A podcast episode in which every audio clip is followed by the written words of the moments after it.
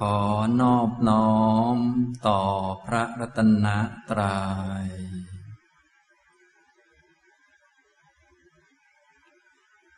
สวัสดีครับท่านผู้สนใจในธรรมะทุกท่าน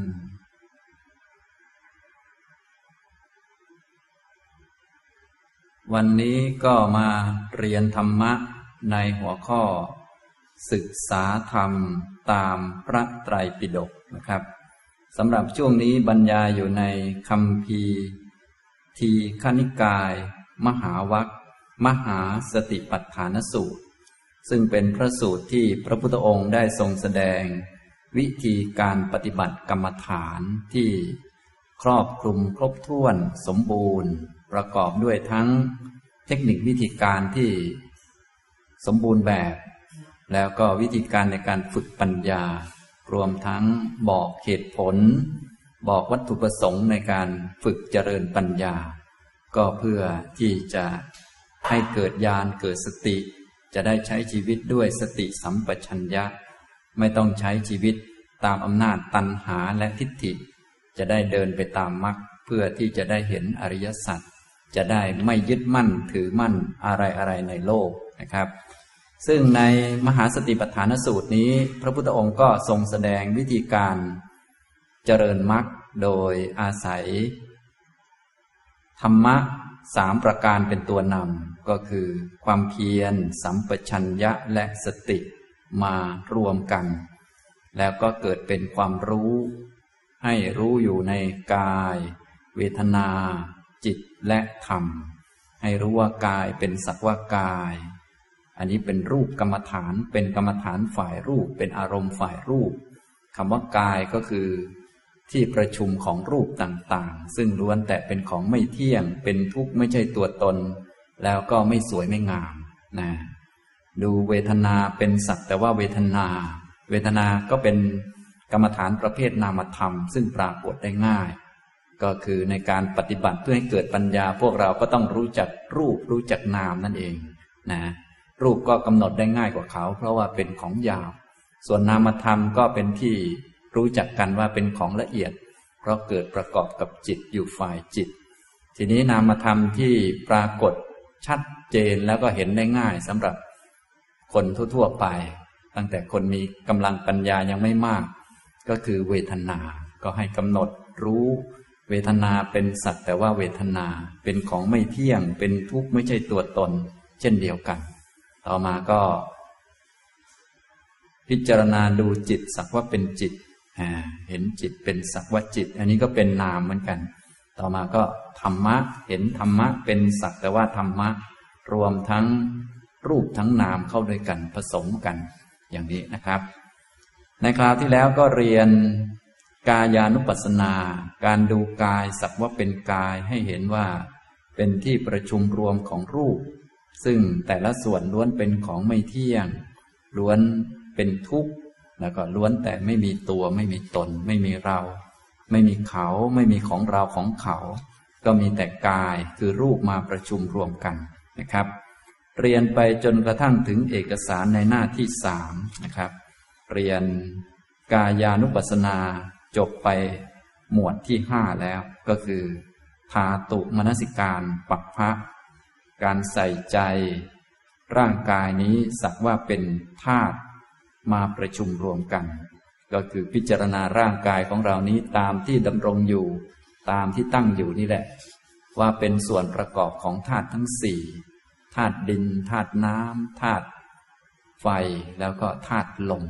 นะอย่างนี้เป็นสักว่าธาตุซึ่งแต่ละธาตุก็ไม่เที่ยง ดินก็ไม่เที่ยง น้ำก็ไม่เที่ยง ไฟก็ไม่เที่ยง ลมก็ไม่เที่ยง ดินก็เป็นทุกข์ น้ำก็เป็นทุกข์ ไฟก็เป็นทุกข์ ลมก็เป็นทุกข์ ดินก็เป็นดินไม่ใช่ตัวตนนะ น้ำก็เป็นน้ำไม่ใช่ตัวตน ไฟก็เป็นไฟ ไม่ใช่ตัวตน ลมก็เป็นลมไม่ใช่ตัวตน เป็นสิ่งที่เกิดตามเงื่อนไขตามปัจจัย เมื่อมันถึงเวลามันก็ต้องผุพังแล้วก็ดับสลายไป นะให้รู้จักมันตามที่เป็นจริง เรียกว่ารู้จักกายว่าเป็นกาย รู้จักรูปว่าเป็นรูป จะได้เลิกยึดมั่นถือมั่น รูปว่าเป็นตัวเราเป็นของเรา ที่ยังผิดอยู่ก็คือเรายังไม่รู้จักรูปว่าเป็นรูปก็เลยยังเห็นผิด เห็นผิดคือมีมิจฉาทิฏฐิ มีความหลงอยู่ ก็เลยเกิดความยึดถือผิดผิดว่า กายเป็นตัวเราเป็นของเรา พอยึดถือผิดผิดว่ากายเป็นตัวเรา เป็นของเราก็เกิดความอยากให้กายของเรา เป็นอย่างนี้แข็งแรงตลอดไป อยากไม่ให้กายของเราเป็นอย่างนั้น อยากไม่ให้กายของเราเป็นอย่างนี้นะความอยากอันนี้ก็เป็นเหตุให้เกิดความทุกข์ขึ้นมานะอย่างนี้ ฉะนั้นวิธีแก้ไขก็เลยต้องไปรู้กายว่าเป็นกาย แล้วก็ปล่อยวางกาย จะได้ไม่อยากให้กายเป็นอย่างนั้นอย่างนี้ ซึ่งมันไม่ได้เป็นตามใจเรา มันก็เป็นสักวกาย ซึ่งมีธรรมชาติของมันนะครับ ในกายานุปัสสนาก็มี 14 หมวดด้วยกันนะครับนะเวทนานุปัสสนามีหนึ่งหมวด จิตตานุปัสสนามีหนึ่งหมวด และธรรมานุปัสสนามีห้าหมวด รวมเป็น 21 หมวด หรือ 21ปัปพะนะครับ ตอนนี้เรียนกายานุปัสสนาจบไปปัปพะที่ห้านะครับ วันนี้จะขึ้น ปัปพะที่หกต่อไป ในเอกสารหน้าที่สี่นะครับท่านก็ตั้งหัวข้อไว้ว่า กายานุปัสสนา นวสิวัติกะปัปพะการดูกายให้เห็นเป็นสักว่ากายอยู่เนืองเนืองบ่อยๆ เสมอๆ หมวด ป่าช้าเก้าชนิดด้วยกัน นวะแปลว่าเก้า สิวัติกะแปลว่าป่าช้า ก็คือศพที่เขาเอาไปโยนทิ้งที่ป่าช้านั่นเองนะครับ มีอยู่เก้าลักษณะนะครับ กายะแปลว่ากาย กายแปลว่า ที่ประชุมที่รวมของรูป ที่ประชุมที่รวมของผมขนเล็บฟันหนังที่มาประชุมรวมกัน รวมทั้งเป็นที่เกิดของสิ่งที่น่าเกลียดไม่สวยไม่งามต่างๆ มีผมขนเล็บฟันหนังเป็นต้น อันนี้ความหมายของกาย อนุปัสนานะแยกมาจากคำว่า กายานุปัสนา กายะ คือกาย บวกกับอนุปัสนา อนุปัสนาแปลว่าเห็นบ่อยๆ เห็นเนืองๆดูอยู่บ่อยๆ ดูอยู่เนืองๆด้วยปัญญา เป็นชื่อของปัญญาที่พิจารณาสอดส่องเห็น ความจริงเป็นประจำอยู่เสมอ ซึ่งคนจะเห็นความจริงเป็นประจำอยู่เสมอก็ต้องมีสติมีสมาธิพอสมควรจึงจะเห็น ถ้าไม่มีสติไม่มีสมาธิมันก็จะไม่เห็น เพราะเราก็จะเห็นตามตัณหาที่มันอยากให้เห็น เห็นตามมุมมองของตัณหาและทิฏฐิ อันนั้นคือจิตไม่มีกำลัง พอจิตไม่มีกำลังมันก็จะดึงจิตเราให้ไปมองในมุมที่มันอยากให้เรามอง เช่นมองเห็นของสวย อันนี้ก็คือขาดสติแล้วก็ ตัณหามันดึงจิตให้ไปมองมุมนี้ มองว่าสวย อย่างนี้ ถ้ามีสติเราก็คุมจิต ให้ไปมองในแง่ที่ว่ามันไม่สวยเนี่ยสติก็เลยจำเป็นยิ่งท่านไหนที่มีสมาธิก็ยิ่งช่วยได้มาก จะทำให้อนุปัสนาได้บ่อยๆนะครับนะอย่างนี้แต่เบื้องต้นไม่ต้องมีสติเยอะนักก็ได้เอาแค่พอใช้ ท่านก็เลย กล่าว เป็นหัวข้อเป็นสติปัฏฐาน ความจริงต้องใช้ทั้งความเพียร ทั้งสัมปชัญญะและสตินะครับนะอันนี้คืออนุปัสนาเป็นการเห็นตรวจสอบดู พิจารณาดูด้วยปัญญา ดูอย่างไรจึงเรียกว่าดูด้วยปัญญา ก็คือเห็นลักษณะของรูปว่ามันเป็นรูป แล้วก็เห็นข้อเท็จจริงของรูป นั้นๆปรากฏออกมา คือเห็นโดยความเป็นของไม่เที่ยง ไม่ใช่เห็นโดยความเป็นของเที่ยง เห็นโดยความเป็นทุกข์ ไม่ใช่ไปเห็นโดยความเป็นสุข เห็นไม่เที่ยงอยู่เสมอๆเนืองๆบ่อยๆ อันนี้เรียกว่าอนุปัสนาคือเห็นด้วยปัญญา เห็นรูปนั่นแหละ และเห็นรูปนั้นว่ามันไม่เที่ยงอยู่เสมอ เห็นรูปนั่นแหละ และเห็นว่ามันเป็นทุกข์อยู่เสมอบ่อยๆนะการเห็นบ่อยๆ ก็จะทำให้เกิดปัญญายอมรับนะเหมือนเรามีข้อมูลมา เป็นข้อเท็จจริงนำเสนอแก่จิตใจอยู่บ่อยๆ ก็จะเกิดการยอมรับ การยอมรับเรียกว่าญาณนะตอนปฏิบัติก็เรียกว่าสติปัฏฐานนั่นเองฝึกอยู่กำลังปฏิบัติอยู่ ถ้ายอมรับก็เรียกว่าญาณมีความรู้ มีความรู้ในใจแล้ว ถ้ามีความรู้มองไปทางไหนมันก็เป็นอย่างนั้นตามที่มันเป็นนั่นแหละ ถ้ายังไม่มีญาณก็ต้องฝึกเอานะจะฝึกได้ก็ต้องมีสติคุม หันหน้ามามองทางนี้ อย่าไม่มันไปมองตามตัณหาและทิฏฐิ ถ้ามันไปมองตามตัณหาและทิฏฐิมันก็จะว่า เป็นตนเป็นของตนเป็นของสวยงาม นี่คืออนุปัสนาเห็นว่า ไม่เที่ยงไม่ใช่ไปเห็นโดยความเป็นของเที่ยง เห็นโดยความเป็นทุกข์ ไม่ใช่ไปเห็นโดยความเป็นสุข เห็นโดยความไม่มีตัวตน ไม่ใช่ตัวตน ไม่ใช่สิ่งที่จะบังคับ บีบคั้นหรือคาดหวังนึกคิดเอาตามใจปรารถนาได้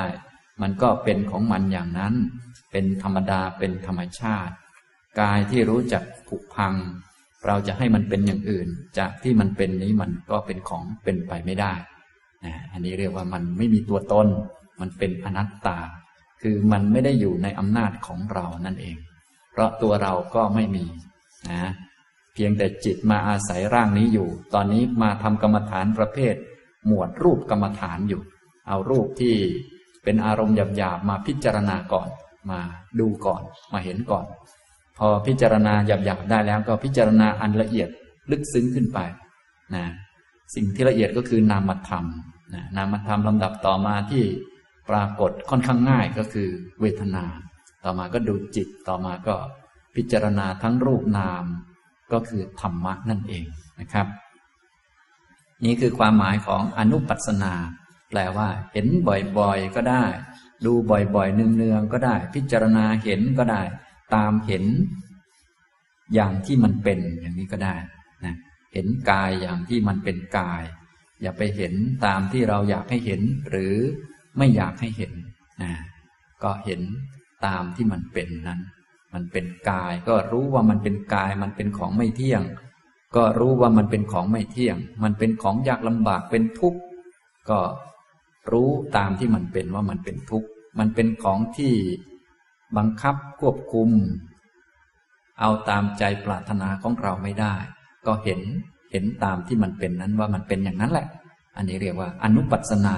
เป็นชื่อของปัญญานั่นเองนะครับ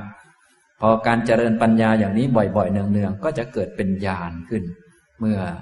มีความแก่กล้าและจิตใจยอมรับได้นะฉะนั้น ผู้ที่มีจิตใจมีความพร้อม เช่น มีความอ่อนน้อมถ่อมตน มีศรัทธา มีความขยันหมั่นเพียร ก็มีโอกาสเกิดญาณปัญญาได้นะสติปัฏฐานเป็นอุบายเป็นเทคนิควิธีในการฝึกให้เกิดญาณนะส่วนจะเกิดหรือไม่เกิดก็ดูตามคนนั้นๆไป จะเกิดไวเกิดช้า ก็อีกเรื่องหนึ่ง แต่ถ้าทำอย่างถูกต้องตามระบบนี้ พระพุทธเจ้าก็บอกระยะเวลาให้มี เจ็ดวันบ้างเจ็ดเดือนบ้างเจ็ดปีบ้างนะก็จะเกิดญาณขึ้นมาได้ อย่างนี้นะครับ อันนี้คือคำว่ากายานุปัสสนา นวสิวัติกะปภะเป็นหมวดเก้าป่าช้า นวะแปลว่าเก้าสิวัติกะแปลว่าป่าช้า ก็กล่าวถึงศพ ที่เขาทิ้งไว้ในป่าช้า เมื่อวิญญาณออกจากร่างนี้แล้ว วิญญาณไม่ครองร่างหรือว่าไม่เกิดในร่างนี้แล้ว ก็เรียกว่าศพนะเป็นสรีระเฉยๆนะเป็นสรีระร่างกาย ที่เขาเอาไปทิ้งคำว่าเอาไปทิ้งคือไม่มีคนเอานั่นเอง ก็เหมือนกายของพวกเราทุกคนนี้ ไม่ว่าจะเป็นคนเล็กคนใหญ่คนโต คนอะไรเป็นอะไรทั้งหมดทั้งมวลนะจะเป็นเด็กน้อยๆอายุไม่กี่ปีก็ตาม เป็นคนกลางคนก็ตาม หรือเป็นคนแก่แล้วก็ตามนะก็เมื่อจิตออกจากร่างนี้ไป คือตายแล้วนั่นเองจิตไม่เกิดในร่างนี้แล้ว จิตไม่ครองร่างนี้อยู่แล้ว ร่างก็ไม่มีวิญญาณคลองเรียบร้อยแล้ว ก็กลายเป็นศพศพนี้ก็จะไม่มีใครเอานั่นเองนะสรุปแล้ว ธรรมชาติของร่างกายจุดจบมันก็เป็นอย่างนี้ ท่านก็ให้พิจารณาด้วยปัญญา โดยเรายังไม่ต้องเป็นศพ เพราะถ้าเป็นศพแล้วมันก็พิจารณาไม่ได้ ก็ตอนที่ยังไม่เป็นศพนี่ก็พิจารณาตั้งแต่ต้นเลยนะวิธีการที่ชัดเจนก็คือเราก็ไปดูศพที่เขาทิ้งไว้นั่นแหละ แล้วก็น้อมกายอันนี้เข้าไปเปรียบเทียบ อันนี้ก็จะทำให้เกิดญาณปัญญาได้ครับ ในเอกสารหน้าที่สี่บาลีข้อสามร้อยเจ็ดสิบเก้าเป็นต้นไปนะพระพุทธองค์ได้ตรัสว่า ปุณะจะปรังพิกเว พิกขุเสยถาปิปัตเสยะ สรีรัง สีวัติกายะ ฉันติตัง ดูก่อนภิกษุทั้งหลาย วิธีการอื่นยังมีอยู่อีก ปุณจะปรัง ก็คือวิธีการอื่น เทคนิคอื่นๆ ยังมีอยู่อีกนะจะใช้เทคนิคก่อนหน้านี้ก็ได้ หรือข้ามมาใช้เทคนิคนี้เลยก็ได้นะก็ใช้ ในการฝึกสติฝึกสมาธิฝึกปัญญาได้เหมือนกัน หรือจะใช้ประกอบกันก็ได้ไม่ห้ามอะไรนะเพราะว่าการฝึกสติเนี่ยก็หลายอารมณ์ได้ การฝึกปัญญาก็หลายอารมณ์ได้นะสติปัฏฐานจึงเน้นฝึกให้มีสติแล้วก็ปัญญาส่วนสมาธิเอาที่พอใช้ ฉะนั้นจึงไม่เน้นเรื่องการมีอารมณ์เดียว ส่วนถ้าเป็นการฝึกในแนวสมถกรรมฐาน 40 อันนี้เน้นการฝึกสมาธิจะต้องอยู่อารมณ์เดียว อย่างนี้ ฉะนั้นถ้าฝึกตามหลักสติปัฏฐานเนี่ย เราก็จะมีสมาธิบ้างเหมือนกันแต่สมาธิจะค่อนข้างมีกำลังน้อย ถ้าท่านไหนต้องการมีกำลังสมาธิเพิ่ม อันนั้นต้องไปหาอารมณ์กรรมฐาน อันใดอันหนึ่งมาเพ่งเอาไว้ ให้กำลังจิตเข้มแข็ง พอกำลังจิตเข้มแข็งแล้วก็ออกมาเจริญปัญญาต่อไป สติปัฏฐานเน้นทางการเจริญปัญญา แต่ก็ไม่ทิ้งสมาธิ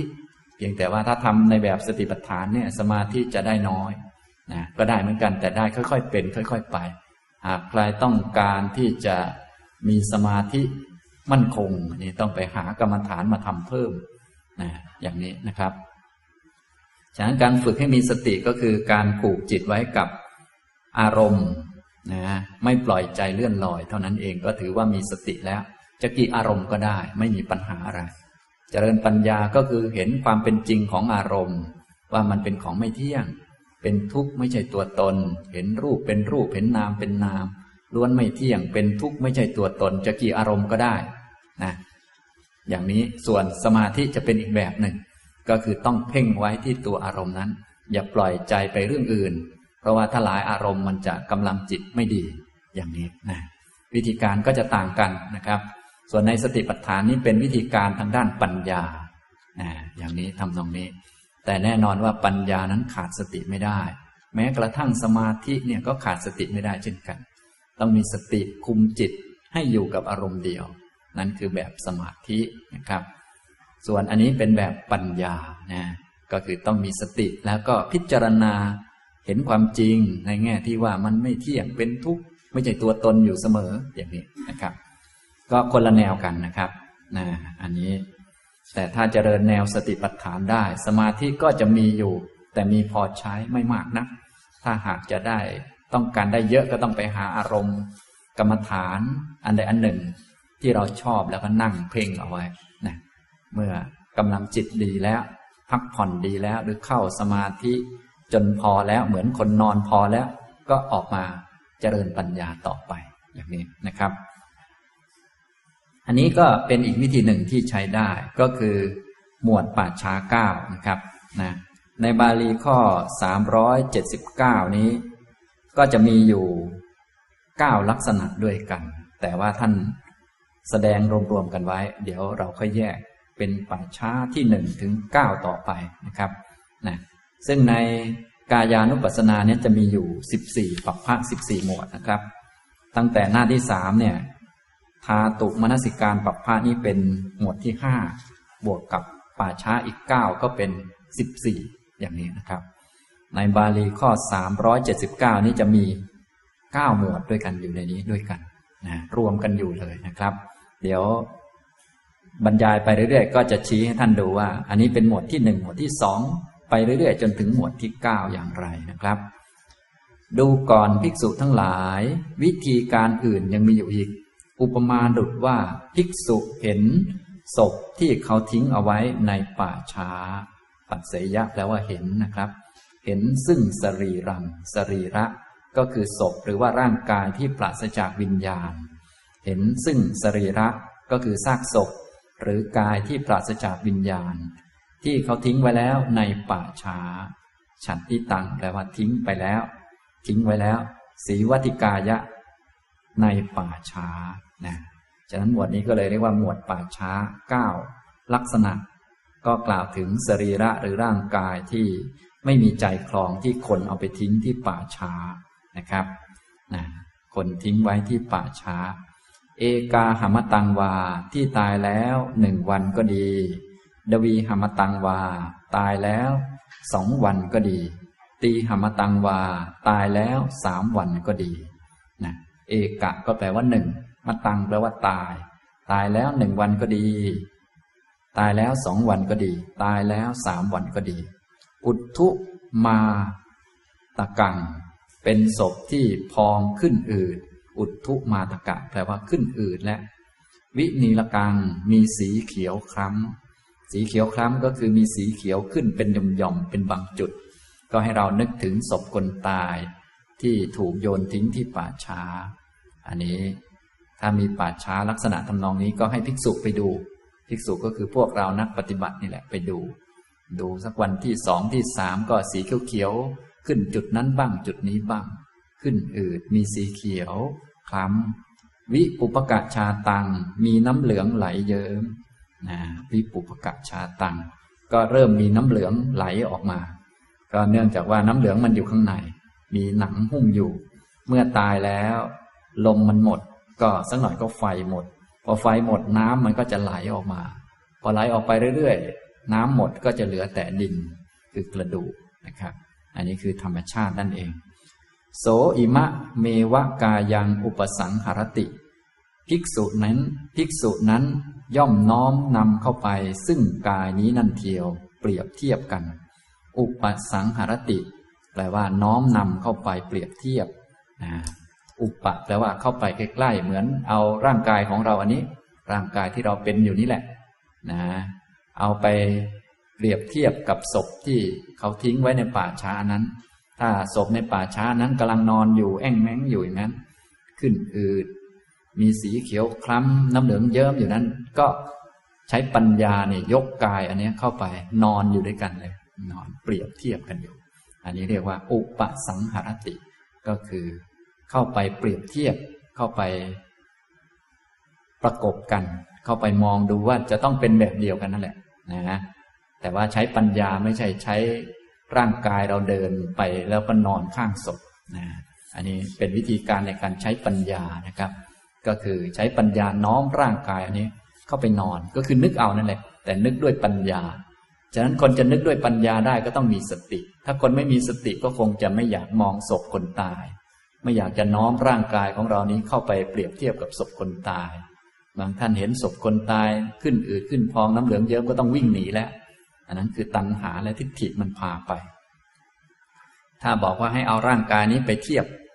กับศพอันนั้นมันก็จะเทียบไม่ไปแล้ว นึกไม่ไปแล้วนะการนึกไม่ไปนั้นเป็นอาการของตัณหา ฉะนั้นคนที่จะฝึกกรรมฐานได้ก็เลยต้องมีสติ มีสมาธิที่จะกันตัณหาออกไปก่อน จะได้ทำกิจของตนได้ โดยเฉพาะท่านที่มีสมาธิดีๆ ก็ยิ่งทำได้ง่ายได้ไว เพราะสมาธิจะเป็นตัวกันตัณหาออกไปก่อน เราจะได้เลือกมุมมองตามที่จะเกิดปัญญาได้ง่าย แต่ถ้าสติไม่ดี สมาธิไม่ดี ตัณหามันก็จะมาก่อนออกหน้า มันก็จะไม่อยากให้มองในมุมที่จะเกิดปัญญา มันจะหลอกให้เรามองในมุมที่เราจะโง่จะหลงนะเช่นว่า เห็นคนตายพวกพวกเขาตายเพราะอะไร เขาตายเพราะถูกยิงโอ้เราไม่ถูกยิงคงไม่ตายหรอกเหมันคิดไปอย่างนั้น นั่นคือตัณหา แต่ที่จริงแล้วคนตายเพราะเขาเกิดจะถูกยิงไม่โดนยิงก็ตายทุกคนนั่นแหละถ้าดูด้วยปัญญามันก็เห็นชัด แต่ว่าคนไม่มีปัญญามันไม่มองหรอกบางคนหลับตาเลยซ้ำไป มีตายังไม่มองเลย อย่าคิดเรื่องปัญญาเลยซ้ำนะขนาดมีตายังหลับตาเลยทำเป็นไม่อยากจะเห็นอีกอะไรอีก อันนั้นคือตัณหาและทิฏฐินั่นเองนะ อย่างนี้ ส่วนทางปัญญาเนี่ยก็เลยต้องอาศัยสติอาศัยสมาธิพอสมควรนะพวกเราจึงต้องเรียนไว้ก่อน รู้หลักไว้ก่อน ต่อไปก็ต้องไปฝึกสติฝึกสมาธิ แล้วก็หัดมาพิจารณา หัดมองนั่นเองนะวิธีมองก็คือตั้งสติแล้วก็น้อมนำกายอันนี้เข้าไปเปรียบเทียบกับศพที่ทิ้งไว้ในป่าช้าที่ตายแล้วหนึ่งวันก็ดีสองวันก็ดีสามวันก็ดี ที่ขึ้นอืดขึ้นพอง มีสีเขียวคล้ำ สีเขียวเป็นจุดๆเป็นยอมๆมีน้ำเหลืองเยิ้มนะพิจารณาว่าอย่างไร พิจารณาว่าอายัมปิโขกายโย กายแม้นี้แหลกายแม้นี้ก็คือกายของเรานี้ ที่มีวิญญาณคลองอยู่นี่แหละ เอวังธรรมโมก็มีอย่างนี้เป็นธรรมดา อย่างนี้คืออย่างไหนก็คืออย่างศพ ที่ตายแล้วหนึ่งวันสองวันสามวัน เป็นธรรมดาไม่ใช่ผิดธรรมดา อันนั้นคือธรรมดาของร่างกายที่มันเป็นอย่างนี้ ตอนนี้ร่างกายยังไม่ใช่ธรรมดาของมันนะมันยังเป็นร่างกายที่ถูกวิญญาณคลองอยู่ ยังมีกรรมถือคลองเอาไว้ ถ้ากรรมไม่ถือคลองเอาไว้แล้ว ไม่รักษาไว้แล้วก็จะมีธรรมชาติอย่างศพที่ทิ้งไว้ในป่าช้านั้น เอวังธรรมโมมีอย่างนี้เป็นธรรมดา เอวังภาวีมีภาวะต้องเป็นเช่นนี้ เอวังอนัตติโตไม่ล่วงพ้นความเป็นเช่นนี้ไปได้นะก็พิจารณากายว่าไม่อาจจะเลยหรือล่วงหรือเดินข้าม ความเป็นศพนี้ไปได้ ความเป็นศพอย่างนี้เป็นทางดำเนินของกาย เป็นทางดำเนินของสังขารร่างกาย ที่เดินไปเรื่อยๆ สักจุดหนึ่งก็จะถึง ไม่มีใครเดินข้ามจุดนี้ไปได้ เอวังอนัตติโต ก็ให้น้อมกายนี้ที่ยังมีชีวิตอยู่นี่แหละ นะ ซึ่งกรรมรักษาไว้จิตยังคลองร่างนี้อยู่นี่แหละ น้อมเข้าไปเปรียบเทียบ ว่าเนี่ย จุดจบหรือทางดำเนินของสังขารคติธรรมดาของร่างกาย คืออันนี้แหละนะอย่างนี้ ทีนี้ก็ถ้าใครมีสติดี ๆ ก็ ยืนพิจารณานั่งพิจารณาอย่างนั้นแหละ เป็นชั่วโมงสองชั่วโมงสามชั่วโมงไปเรื่อยๆ เป็นวันเป็นคืน จนเกิดปัญญาได้ อย่างนี้ทำตรงนี้นะฉะนั้นคนจะปฏิบัติได้ก็เลยต้องเป็นคนที่มีกำลังจิตเยอะพอสมควร โดยเฉพาะหมวดหลังๆนี่ก็ยากขึ้นอีกนะถ้าเป็นพวกเราแค่เห็นศพก็วิ่งกันเตลิดเปิดเปิงแล้ว อันนี้ก็คือพวกตัณหาเยอะ กลัวกระทั่งผีทั้งๆทที่ไม่มีชีวิตจิตใจด้วยซ้ำไปนะ แต่ที่จริงนั่งกับผียังจะปลอดภัยกว่านั่งกับคนอีก นั่งกับคนเดี๋ยวก็ลำบาก เดี๋ยวก็ให้เราพาไปกินข้าวกินน้ำเดี๋ยวก็ตบเราตีเรา เดี๋ยวก็โกรธเราไม่พอใจก็ถีบเราอีกอะไรอีก ปัญหาก็มาก ส่วนผีคงจะไม่ทำอย่างนั้น อาจจะมีกลิ่นเหม็นบ้าง เราก็พอจะปิดจมูกบ้างหรือ อยู่ห่างๆบ้าง อยู่เหนือลมบ้างก็หายกลิ่นได้แล้วนะส่วนคนเนี่ยโอ้โห เราหนีไปไหนมันก็วิ่งตามไปนะผีนี่มันก็ไม่ได้ไปตามไป แต่นี้ถ้าเป็นตัณหานี่มันไม่คิดอย่างนี้ มันคิดกลับกันเลย มันเห็นไปต่างกันไปอย่างนี้นะครับ ฉะนั้นวิธีการของสติปัฏฐานก็คือไม่ให้มองตามตัณหาและทิฏฐินั่นเอง ให้มองตามปัญญา ซึ่งจะต้องอาศัยตัวยั้งตัณหาก่อนก็คือสติ ทุกท่านจึงต้องไปฝึกสติให้ดีทำความเพียรให้มั่นคงนะถ้าความเพียรไม่ดี สติไม่ดี ไม่มีสัมปชัญญะก็จะทำแบบเดิมนั่นแหละ คือ ก็เห็นผีปุ๊บก็เห็นศพปุ๊บก็หนีไปเลย ไม่เคยหรอกที่จะยกกายของเราอันนี้เข้าไปเปรียบเทียบว่าเนี่ยมันเป็นคติธรรมดาของร่างกายนะนะมีแต่ให้คนอื่นตายอยู่คนเดียว เราทำเป็นไม่รู้จักตายไปอย่างนั้น นี่ก็เห็นผิดไปอย่างนี้นะครับนะอันนี้คือลักษณะ ของตัณหาทิฏฐิมันจะไปทางหนึ่ง ปัญญามันไปอีกทางหนึ่งนะสติปัฏฐานก็เป็นจุดเชื่อม ไปทางปัญญาจุดที่จะพา เป็นจุดตั้งต้นไปทางปัญญานั่นเองนะฉะนั้นสติปัฏฐานก็เลยเป็นโพธิปักจิยธรรมหมวดที่หนึ่งนะครับ อย่างนี้ไม่ให้มองตามตัณหาและทิฏฐิแบบที่เราเคยมอง ฉะนั้นเวลามาฝึกสติปัฏฐานก็เลยดูเหมือนจะยากมาก เนื่องจากว่า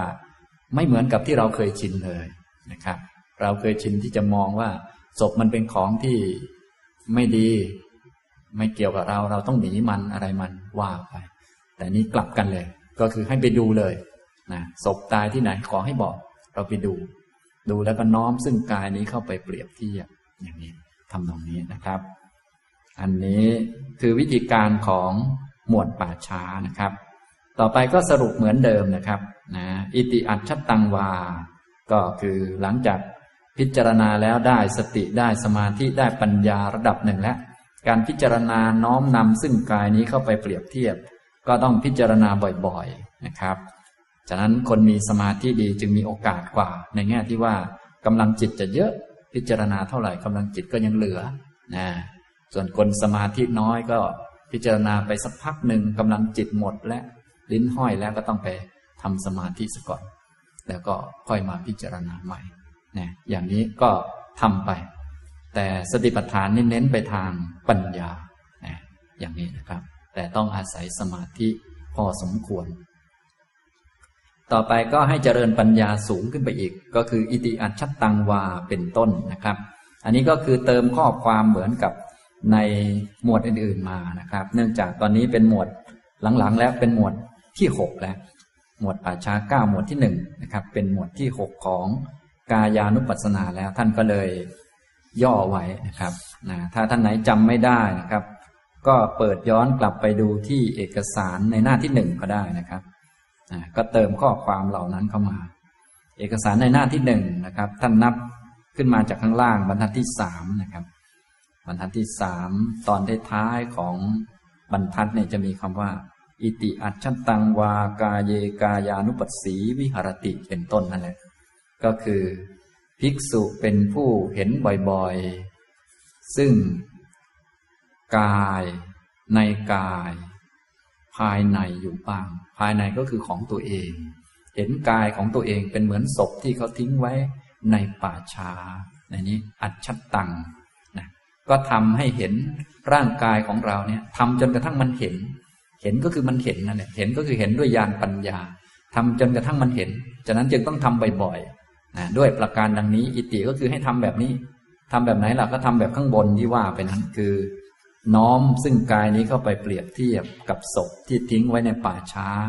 แล้วก็พิจารณาว่าอายัมปิโขกายโย เอวังธรรมโม เอวังภาวี เอวังอนัตตีโตนั่นแหละ กลับไปกลับมาทำอยู่อย่างนี้ จนมีปัญญาเห็นว่ากายเป็นสัตว์กาย กายในภายในเรา ก็คือกายของตัวเรานี้ ก็เหมือนกับศพที่ทิ้งไว้ในป่าช้า ต่อมาก็พิจารณาไปที่กายคนอื่นนะก็ต้องพิจารณาซ้ำๆไปจนเกิดปัญญา แม้กายผู้อื่นพหิทธากายผู้อื่นก็เหมือนศพที่ทิ้งไว้ในป่าช้า ทั้งกายทั้งภายในทั้งกายทั้งภายนอกก็เหมือนศพที่ทิ้งไว้ในป่าช้า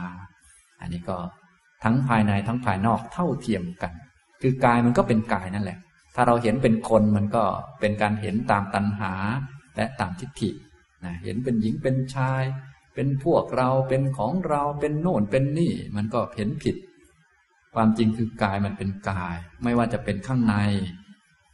หรือข้างนอกนะอัจฉตังคือภายในคือตัวเองพยิทธาคือภายนอกคือผู้อื่น อัจฉตะพยิทธาทั้งข้างในข้างนอก เมื่อเห็นทั้งข้างในข้างนอก ตามเป็นจริงด้วยปัญญาอย่างนี้แล้วก็ให้เห็นความเกิดของร่างกายนะและความดับของร่างกาย สมุทยะนะถ้าจำคำไม่ได้ก็เหมือนเมื่อกี้แหละนะครับ เปิดกลับมาที่หน้าที่หนึ่งนะก็คือสมุทยะธรรมานุปัสสีวากายสมิงวิหารติเป็นต้น เป็นผู้เห็นอยู่บ่อยๆ ซึ่งธรรมคือความเกิดขึ้นและเหตุที่ให้เกิดขึ้นในกายนี้อยู่บ้าง กายแบบเนี้ยกายของเรานี้ก็ดีกายศพนี้ก็เอง มันเกิดขึ้นมาเพราะอะไร เกิดขึ้นมาเพราะอวิชชาตันหาอุปทานกรรม เกิดขึ้นมาเพราะอาหาร ร่างกายของศพที่มีหัวแขนขาเนี่ยก็มาจากธาตุพ่อแม่ มาจากอาหารที่ดื่มกินลงไปซากเป็ดซากไก่ข้าวน้ำกุ้งหอยปูปลาอัดเข้าไป ก็เหมือนกันกับร่างกายของเรานี่แหละ เกิดมาจากกรรม เกิดมาจาก ตัณหาเกิดมาจากอวิชชาเกิดมาจากความหลงนะอย่างนี้ ฉะนั้นถ้าเรายังหลงอยู่อีกก็ต้องสร้างกายแบบนี้ขึ้นมาอีก แล้วก็มาตายแงกอย่างนี้อยู่อีกนะนี่ก็เรียกว่าพิจารณาด้วยปัญญา คือเห็นทั้งความเกิด มันเกิดมาเพราะอะไร ถ้าพูดเต็มที่ก็คือมาเพราะอาวิชชาคือไม่รู้อริยสัจถ้าพูดใกล้ๆก็คือเนี่ยมาเพราะอาหารที่เป็นรูปเป็นร่างเป็นสวดทรงเนี่ย มาเพราะอาหาร ทั้งกายเราทั้งกายเขา ฉะนั้นถ้ายังมีเหตุอยู่อีก พวกเราก็ต้องเกิดกายเช่นนี้มาอีก แล้วก็มาทิ้งร่างแบบนี้อยู่อีก ชาติต่อไปก็เกิดร่างกายแบบนี้มาอีก แล้วก็มาทิ้งแบบนี้อยู่อีก เกิดร่างกายมาอีก แล้วก็มาทิ้งแบบนี้อยู่อีก ถ้าเบื่อไม่อยากมีร่างกายนี้แล้ว ก็ต้องปฏิบัติธรรมไปนิพพานอย่างนี้ทำตรงนี้นะถ้าเห็นร่างกายของเรานี้เป็นเหมือนศพที่ทิ้งไว้ในป่าช้า จะอยากมีกายอีกไหมครับเนี่ยคงจะไม่อยากมีบางท่านบอกว่า คงไม่อยากมีเฉพาะตอนเห็นนั่นแหละพอหันหน้าไปทางอื่นก็อยากมีกายสองกายสามกายแล้ว อันนี้ก็ยังโง่อยู่ ต้องพิจารณาไปอีกบ่อยๆ จนมันเกิดปัญญา จนไม่อยากจะมีกายใหม่อีกต่อไปแล้วเพราะกายได้มามันก็เอาไว้ ดูรูปฟังเสียงแล้วก็ไม่เคยอิ่มเต็มสักทีตัณหาก็เอากายไปใช้จนพังไปหมด ไม่เห็นมีอะไร แล้วก็เกิดใหม่เท่านั้นแหละและตัณหาก็ไม่เคยหมดสักทีหมดแต่กาย อย่างนี้ ฉะนั้นตัวกรรมนี่เองทำให้เกิดกายเอาไปใช้งาน และตัณหานี่เองทำให้เกิดกรรม และอวิชชานั่นเองทำให้เกิดตัณหา นี่มันเป็นอย่างนี้นะ ตัณหาก็เอาร่างกายไปใช้ ดูนั่นฟังนี่อะไรเยอะแยะมากมาย แต่ตัณหาไม่ตาย กายพังแล้วกายตาย แล้วตัณหาก็ได้กายใหม่มา เอาไปใช้อีกดูรูปฟังเสียงดมกลิ่นไปนอนไปกินไปดื่มไปมีคู่มีเพศสัมพันธ์โน่นนี่นั่นอะไรก็ว่าไป ก็แบบนี้แหละนะเสร็จแล้วตัณหาก็ไม่ตายกายตายเสร็จแล้วแล้วก็ได้กายใหม่มาก็ทำเหมือนเดิมอีก ตัณหาก็ไม่ตายอีก แล้ว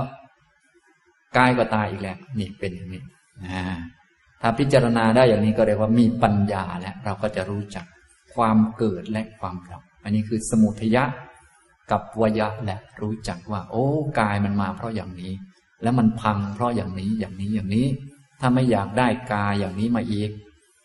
มันก็ต้องให้สิ้นตัณหาไปสิ้นเหตุไป ต้องรู้จักกายว่าเป็นกายอย่าไปอยาก เพราะถ้าอยากจะได้กายมันจะได้มา แล้วก็อย่าไม่อยากซะด้วยพราะถ้าไม่อยากมันก็ได้มาอีกแหละ ต้องไปนิพพานเท่านั้นอย่างนี้เราก็จะได้ปฏิบัติสูงขึ้นไปอีกนะจะได้ไม่ใช้ชีวิตตามตัณหาและทิฏฐิ อย่างนี้นะครับ ฉะนั้นข้อสรุปต่างๆ ก็เหมือนกับในสติปัฏฐานหมวดอื่น ๆ ที่ได้พูดมาแล้วนะครับนะก็ถ้ายังจำไม่ได้ก็เปิดมาดูเอกสารในหน้าที่สองกล่าวถึงวัตถุประสงค์ในการเจริญสติปัฏฐานตั้งแต่ในหน้าที่สองบรรทัดที่หนึ่งเป็นต้นไปที่ว่า อัติกาโยติวาปนัสสะสติปัจจุปฏิตาโหติเป็นต้น ก็คืออันหนึ่งสติของภิกษุนั้นที่ตั้งขึ้นมาว่ากายเท่านั้นมีอยู่ ก็กายที่เหมือนศพที่เขาทิ้งไว้ในป่าช้าที่ตายแล้วหนึ่งวันสองวันสามวันที่ขึ้นอืดขึ้นพองสีเขียวคล้ำน้ำเหลืองเยิ้มนี่แหละมันมีอยู่ ไม่ใช่คนมีอยู่สัตว์มีอยู่ ที่เห็นอย่างนี้ให้มันชัดก็เพื่อให้เกิดญาณปัญญา ให้รู้ข้อเท็จจริงของกายไม่ผิดเพี้ยน ตอนนี้เราเห็นกายเพี้ยนจากความเป็นจริงของมันอยู่ คือเห็นกายเป็นคน เห็นกายเป็นของหน้าเอา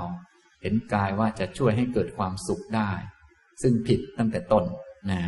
ผิดไปไกลมากนะก็เลยต้องเห็นกายบ่อยๆ ว่าเป็นสัตว์กาย เป็นสัตว์แต่ว่าศพที่ทิ้งไว้ในป่าช้านี่แหละ แบบนี้แหละ ไม่ล่วงพ้นความเป็นอย่างนี้ไปได้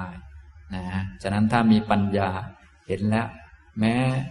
กระทั่งเรายังมีชีวิตอยู่ เราก็รู้จักว่าจุดจบหรือคติของร่างกายมันจะเป็นยังไง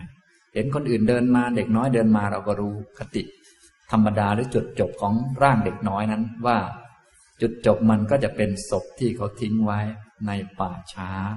ขึ้นอืดขึ้นพองแบบนั้นแหละเนี่ยอย่างนี้ และถ้ายังไม่หมดกิเลสมันก็จะได้กายใหม่มา แล้วก็ ตายใหม่แบบนี้ เหมือนกัน ทุกทุกคนไปเนี่ย ไม่ต่างกันอย่างนี้นะครับ อันนี้คือวัตถุประสงค์ในการปฏิบัติคือให้รู้จักกายด้วยปัญญาให้เกิดญาณนนั่นเอง คือความรู้ที่ไม่ผิดเพี้ยนกับความเป็นจริง ให้เกิดสติจะได้ไม่อิงอาศัย ตัณหาและทิฏฐิอยู่ จะได้ไม่ต้องอยู่ตามตัณหาและทิฏฐิ แต่เดิมพวกเราอยู่ตามความอยากและก็ตามความคิด อะไรจะมองอะไรก็ตัณหาสั่งให้มอง ทิฏฐิสั่งให้มอง นั่นตัวเรานี่ของเรานั่นสวยนั่นงาม นั่นมีความสุข อันนี้ก็มุมมองของตัณหานะฉะนั้นพวกเราก็เลยต้องเปลี่ยนมุมมองนะครับเปลี่ยนมุมมองไปทางปัญญาทางพระพุทธเจ้า อย่าไปมองตามตัณหา ถ้ามองตามพระพุทธเจ้าก็จะได้ไม่ยึดมั่นถือมั่นอะไรอะไรในโลกนี่แหละดักก็มีอย่างนี้ จะได้หลุดพ้นไปนะครับ ฉะนั้นหน้าที่หลักของพวกเราก็มาฝึกตนเองให้ถึงความหลุดพ้นนั่นเอง ก็จนจบนะครับ จบก็เป็นป่าช้าที่หนึ่งเอวัมปิโขพิกเวพิกุกาเยกายานุปัสสีวิหารติ ดูก่อนภิกษุทั้งหลาย ภิกษุเป็นผู้เห็นอยู่บ่อยซึ่งกายในกายอยู่ แม้อย่างนี้นะอันนี้นะครับ ฉะนั้นหมวดหลังๆ ท่านก็ย่อเอาไว้แล้วนะครับ ย่อไว้นะท่านที่ได้มาฟังตั้งแต่วันก่อนๆก็คงจะไม่งงนะครับสำหรับท่านที่ยังจำไม่ได้อย่างไรก็เปิดย้อนกลับไปทบทวนนะครับ นี่คือป่าช้าที่หนึ่งต่อไปป่าช้าที่สอง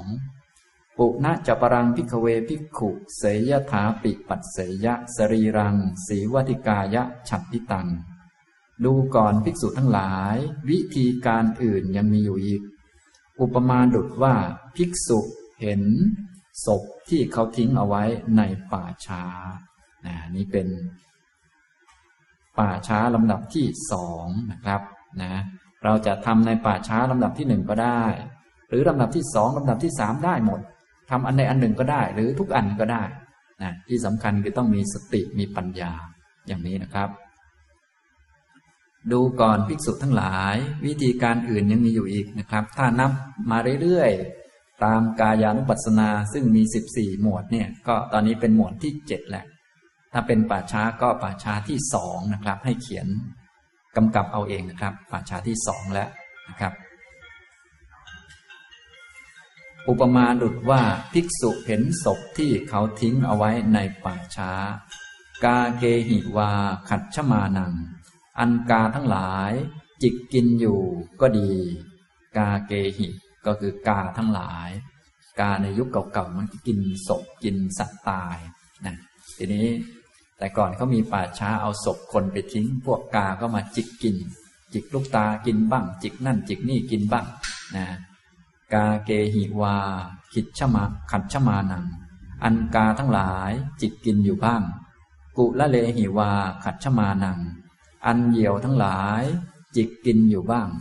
กุละเลหิแปลว่าเหยี่ยว คิดเชหิวา ขัดชมานัง อันแรงทั้งหลาย จิกกินอยู่บ้าง สุวาเนหิวา ขัดชมานัง อันสุนัขทั้งหลาย กัดกินอยู่บ้าง สิงคาละเกหิวา ขัดชมานัง อันสุนัขจิ้งจอกทั้งหลาย กัดกินอยู่บ้างนะสุวาเนหิก็สุนัขธรรมดา แล้วก็ถ้าเป็นสิงคาละเกหิก็เป็นสุนัขจิ้งจอกนะสุนัขคนละสายพันธุ์กันนะครับ ก็ถูกพวกฝูงสุนัขและฝูงสุนัขจิ้งจอกกัดกินอยู่บ้าง วิวิเทหิวา ปานกะชาเตหิ ขัดชมานัง หรือว่าถูกสัตว์ที่เป็นปานกะชาติ ก็คือสัตว์ที่มีชีวิตตัวเล็กๆ หลายๆ ชนิด จิกกินอยู่บ้างนะวิวิเทหิ ก็คือหลายๆ ชนิด ปานกะ ชาเตหิก็คือสัตว์ตัวเล็กๆ เป็นสัตว์ที่มีชีวิตนะครับ ความจริงแล้วสัตว์ที่มีชีวิตตัวเล็กๆ พวกนอนพวกเชื้อโรคต่างๆ มันก็กัดกินอยู่ในร่างกายอยู่เป็นประจำอยู่แล้ว เพียงแต่ว่าตอนนี้มันมีอาหารที่เราใส่เข้าไปจากข้างนอก มันก็เลยไม่กินร่างกายของเรานะเนื่องจากว่าเรากินอาหารเข้าไป มันก็กินอาหารที่เรากินลงไปนี่แหละนะอย่างนี้ทำนองนี้ แต่พอเราตายแล้ว ร่างกายพังเรียบร้อยแล้วนะไม่มีจิตแล้วไม่ได้กินอาหารไม่ได้รับประทานอาหารลงไปแล้ว มันก็กินร่างกายของเรานะฉะนั้นมันจึงออกมาจากร่างกายนะอย่างนี้หรือว่ามาจากแมลงวันบั่งแมลงโน่นแมลงนี่มันมาไข่แล้วมันก็เกิดพวกสัตว์ตัวเล็กๆ มากมาย เป็นนอน ชอนชัยกินร่างกายนี้ อันนี้คือ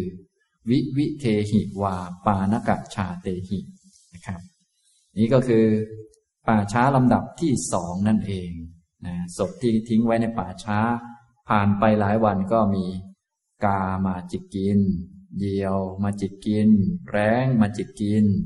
สุนัขบ้านสุนัขจิ้งจอกมากัดกิน รวมทั้งสัตว์ตัวเล็กๆ มากินร่างกายนี้นะพวกหนอนพวกอะไรต่อมีอะไรต่างๆ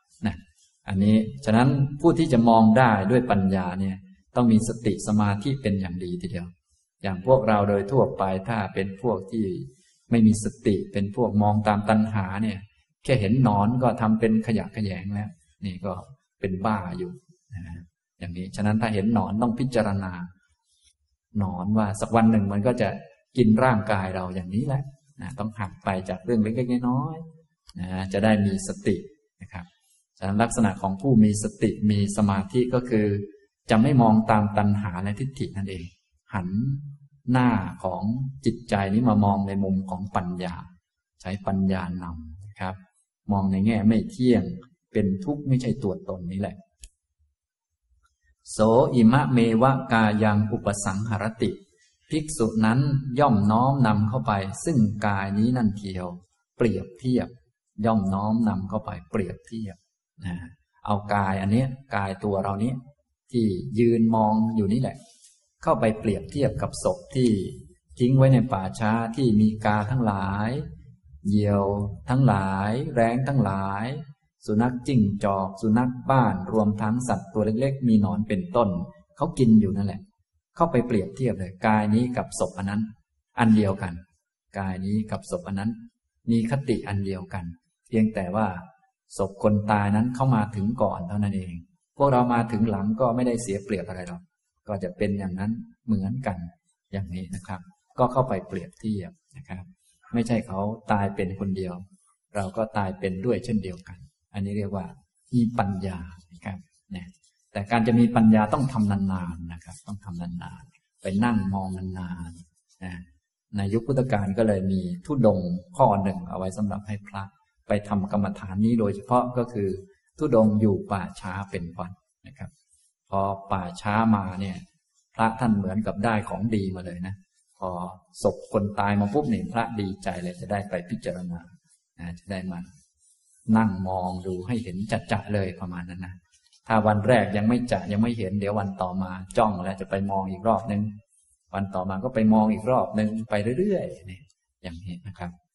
อันนี้คือในยุคพุทธกาลก็มีผู้ได้บรรลุ เพราะกรรมฐานนี้มากมายนะครับ ท่านใดที่เคยอ่านในเรื่องราวของพระเถระต่างๆ เรื่องในพระไตรปิฎกหรือในอัตถกถาต่าง ๆ นี้ก็จะมีผู้ได้บรรลุ เพราะมองดูศพนี้มากจริงๆ มากเยอะนะอ่าอย่างนี้ หลายท่านก็อยากจะเห็นโทษของร่างกายไม่อยากติดการกินการนอน แต่พอให้ไปดูศพแล้วก็วิ่งหนีอย่างนี้นะ มันอย่างนั้นมันก็ไม่เกิดปัญญาสักที พอไม่เกิดปัญญามันก็เหมือนเดิมแหละฉะนั้นจึงต้องฝึกให้มีสติมีกำลังจิตดีๆ แล้วก็ไปหัดมองนะครับหัดมองก็เอาแบบง่ายๆก่อน มองจากรูปภาพก่อนก็ได้ บางท่านก็เห็นรูปภาพก็เซ็งแล้วนะไม่อยากจะมองแล้วอันนี้ก็เบื่อของจริงก็จะให้ได้ของจริงมันคงจะไม่ได้ ก็ต้อง ฝึกจิตของเราให้มันมองหันมามอง เหมือนกับเราเบื่อธรรมะ แค่เรียนธรรมะยังเบื่อเรียนเลย จะให้ได้ธรรมะนี่ก็คงจะไม่ได้นะเหมือนคนนั่งสมาธินั่งไปก็เบื่อการนั่ง จะให้มีสติมีสมาธิก็คงจะไม่ได้ ถ้าเบื่อพิจารณาจะให้ได้ปัญญาก็คงจะไม่ได้เช่นกัน อย่างนี้นะครับฉะนั้นจึงต้องทำบ่อยๆนั่นเองนะนี่คือ ตอนนี้มาพูดถึงในด้านปัญญานะฝึกปัญญาแล้วเป็นชั้นสูงที่สุดแล้วนะอย่างนี้นะครับ ภิกษุนั้นก็น้อมนำซึ่งกายอันนี้ก็คือกายตัวเราเองนี่แหละ เข้าไปเปรียบเทียบกับศพอันนั้นว่าอะยัมปิโขกายโย กายแม้นี้แหละเอวังธรรมโมก็มีอย่างนี้เป็นธรรมดา อย่างนี้ก็คืออย่างศพที่เขาทิ้งเอาไว้ มีกาทั้งหลายจิกกินอยู่บ้างเป็นต้นนั่นแหละ เอวังภาวีมีภาวะเป็นเช่นนี้ เอวังอนัตติโตไม่ล่วงพ้น ความเป็นเช่นนี้ไปได้ กายของเราเดินไปไม่มีข้ามจุดนี้ไปได้ มันเป็นจุดสุดท้ายของร่างกายแล้ว เป็นธรรมชาติของร่างกายหรือว่าเป็นคติธรรมดาของร่างกายนะอย่างนี้นะครับถ้าพิจารณาแล้วเข้าใจอย่างนี้ก็เรียกว่ามีปัญญาครับ แต่การจะเข้าใจก็ต้องทำบ่อยๆนะครับ อย่างนี้ทำตรงนี้ ต่อไปก็สรุปนะครับ อิติอัจฉตังวากาเยกายานุปัสสีวิหรติ ด้วยประการดังนี้ก็คือด้วยวิธีการ ปฏิบัติดังที่กล่าวมาข้างต้น ปฏิบัติอยู่บ่อยๆ เนืองๆ เสมอๆ พิจารณา เห็นแล้วก็นั่งพิจารณาเป็นชั่วโมงสองชั่วโมงสามชั่วโมง เป็นวันสองวันสามวันไปเรื่อย อย่างนี้ ก็ทำแบบนี้แหละ ก็ชื่อว่าเป็นผู้ เห็นบ่อยๆ ซึ่งกายในกายในภายในอยู่บ้าง ภายในคือกายตัวเองก็เป็นสักวากาย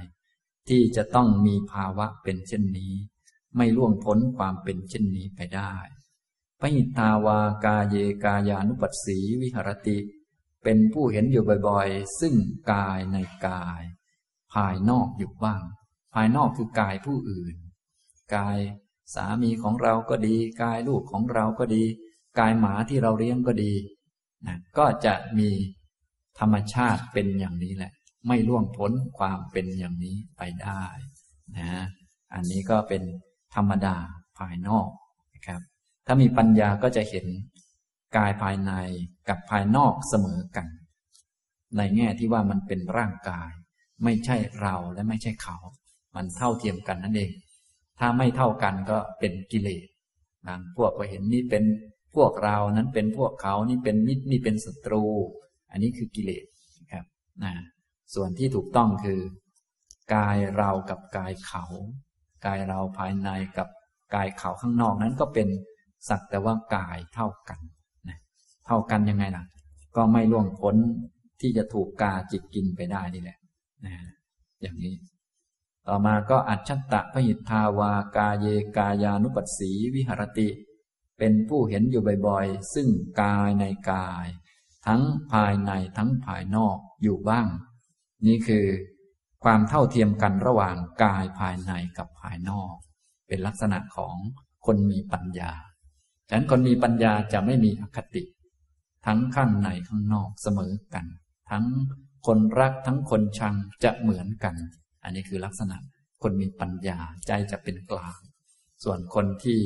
ไม่มีปัญญาถ้าเป็นฝ่ายเราก็ขอให้มันอยู่นานๆให้ไม่รู้จักตาย ถ้าเป็นฝ่ายคนอื่นก็ขอให้มันอยู่ไม่นาน ให้นอนไปจิกพุงมันคิดไปอย่างนั้น อันนั้นคือพวกไม่มีปัญญานะครับ ส่วนพวกมีปัญญาก็เท่ากัน ไม่ว่าจะรักไม่ว่าจะชัง ก็เท่าเทียมกัน เพราะมันเป็นแค่คติธรรมดาของสังขารอย่างนั้นแหละ ความรักความชังจึง ไม่เกิดประโยชน์อะไร ในเรื่องต่างๆนะมันเป็นกิเลสเท่านั้นเองเป็นของควรละอย่างนี้นะครับ ต่อไปก็เห็นความเกิดความดับ เห็นให้ลึกซึ้งขึ้นไปอีก สมุทยธรรมานุปัสสีวากายสมิงวิหารติ เป็นผู้เห็นบ่อยๆ ซึ่งความเกิด ซึ่งธรรมคือความเกิด และเหตุที่ทำให้เกิดในกายอยู่บ้าง สมุทยะธรรมะก็คือ ธรรมะคือความเกิด เห็นธรรมคือความเกิด และเหตุที่ทำให้ร่างกายนี้เกิด ร่างกายที่ถูก สุนัขกกัดกินนี้ถูกนอนชอนชัยนี้มันเกิดมาเพราะอะไร ถ้าแบบสายตาเราที่จำกัดก็เห็นธรรมดานี่แหละก็คือ เกิดมาจากธาตุพ่อแม่ แล้วก็อาศัยอาหารจนเติบโตเป็นหัวแขนขา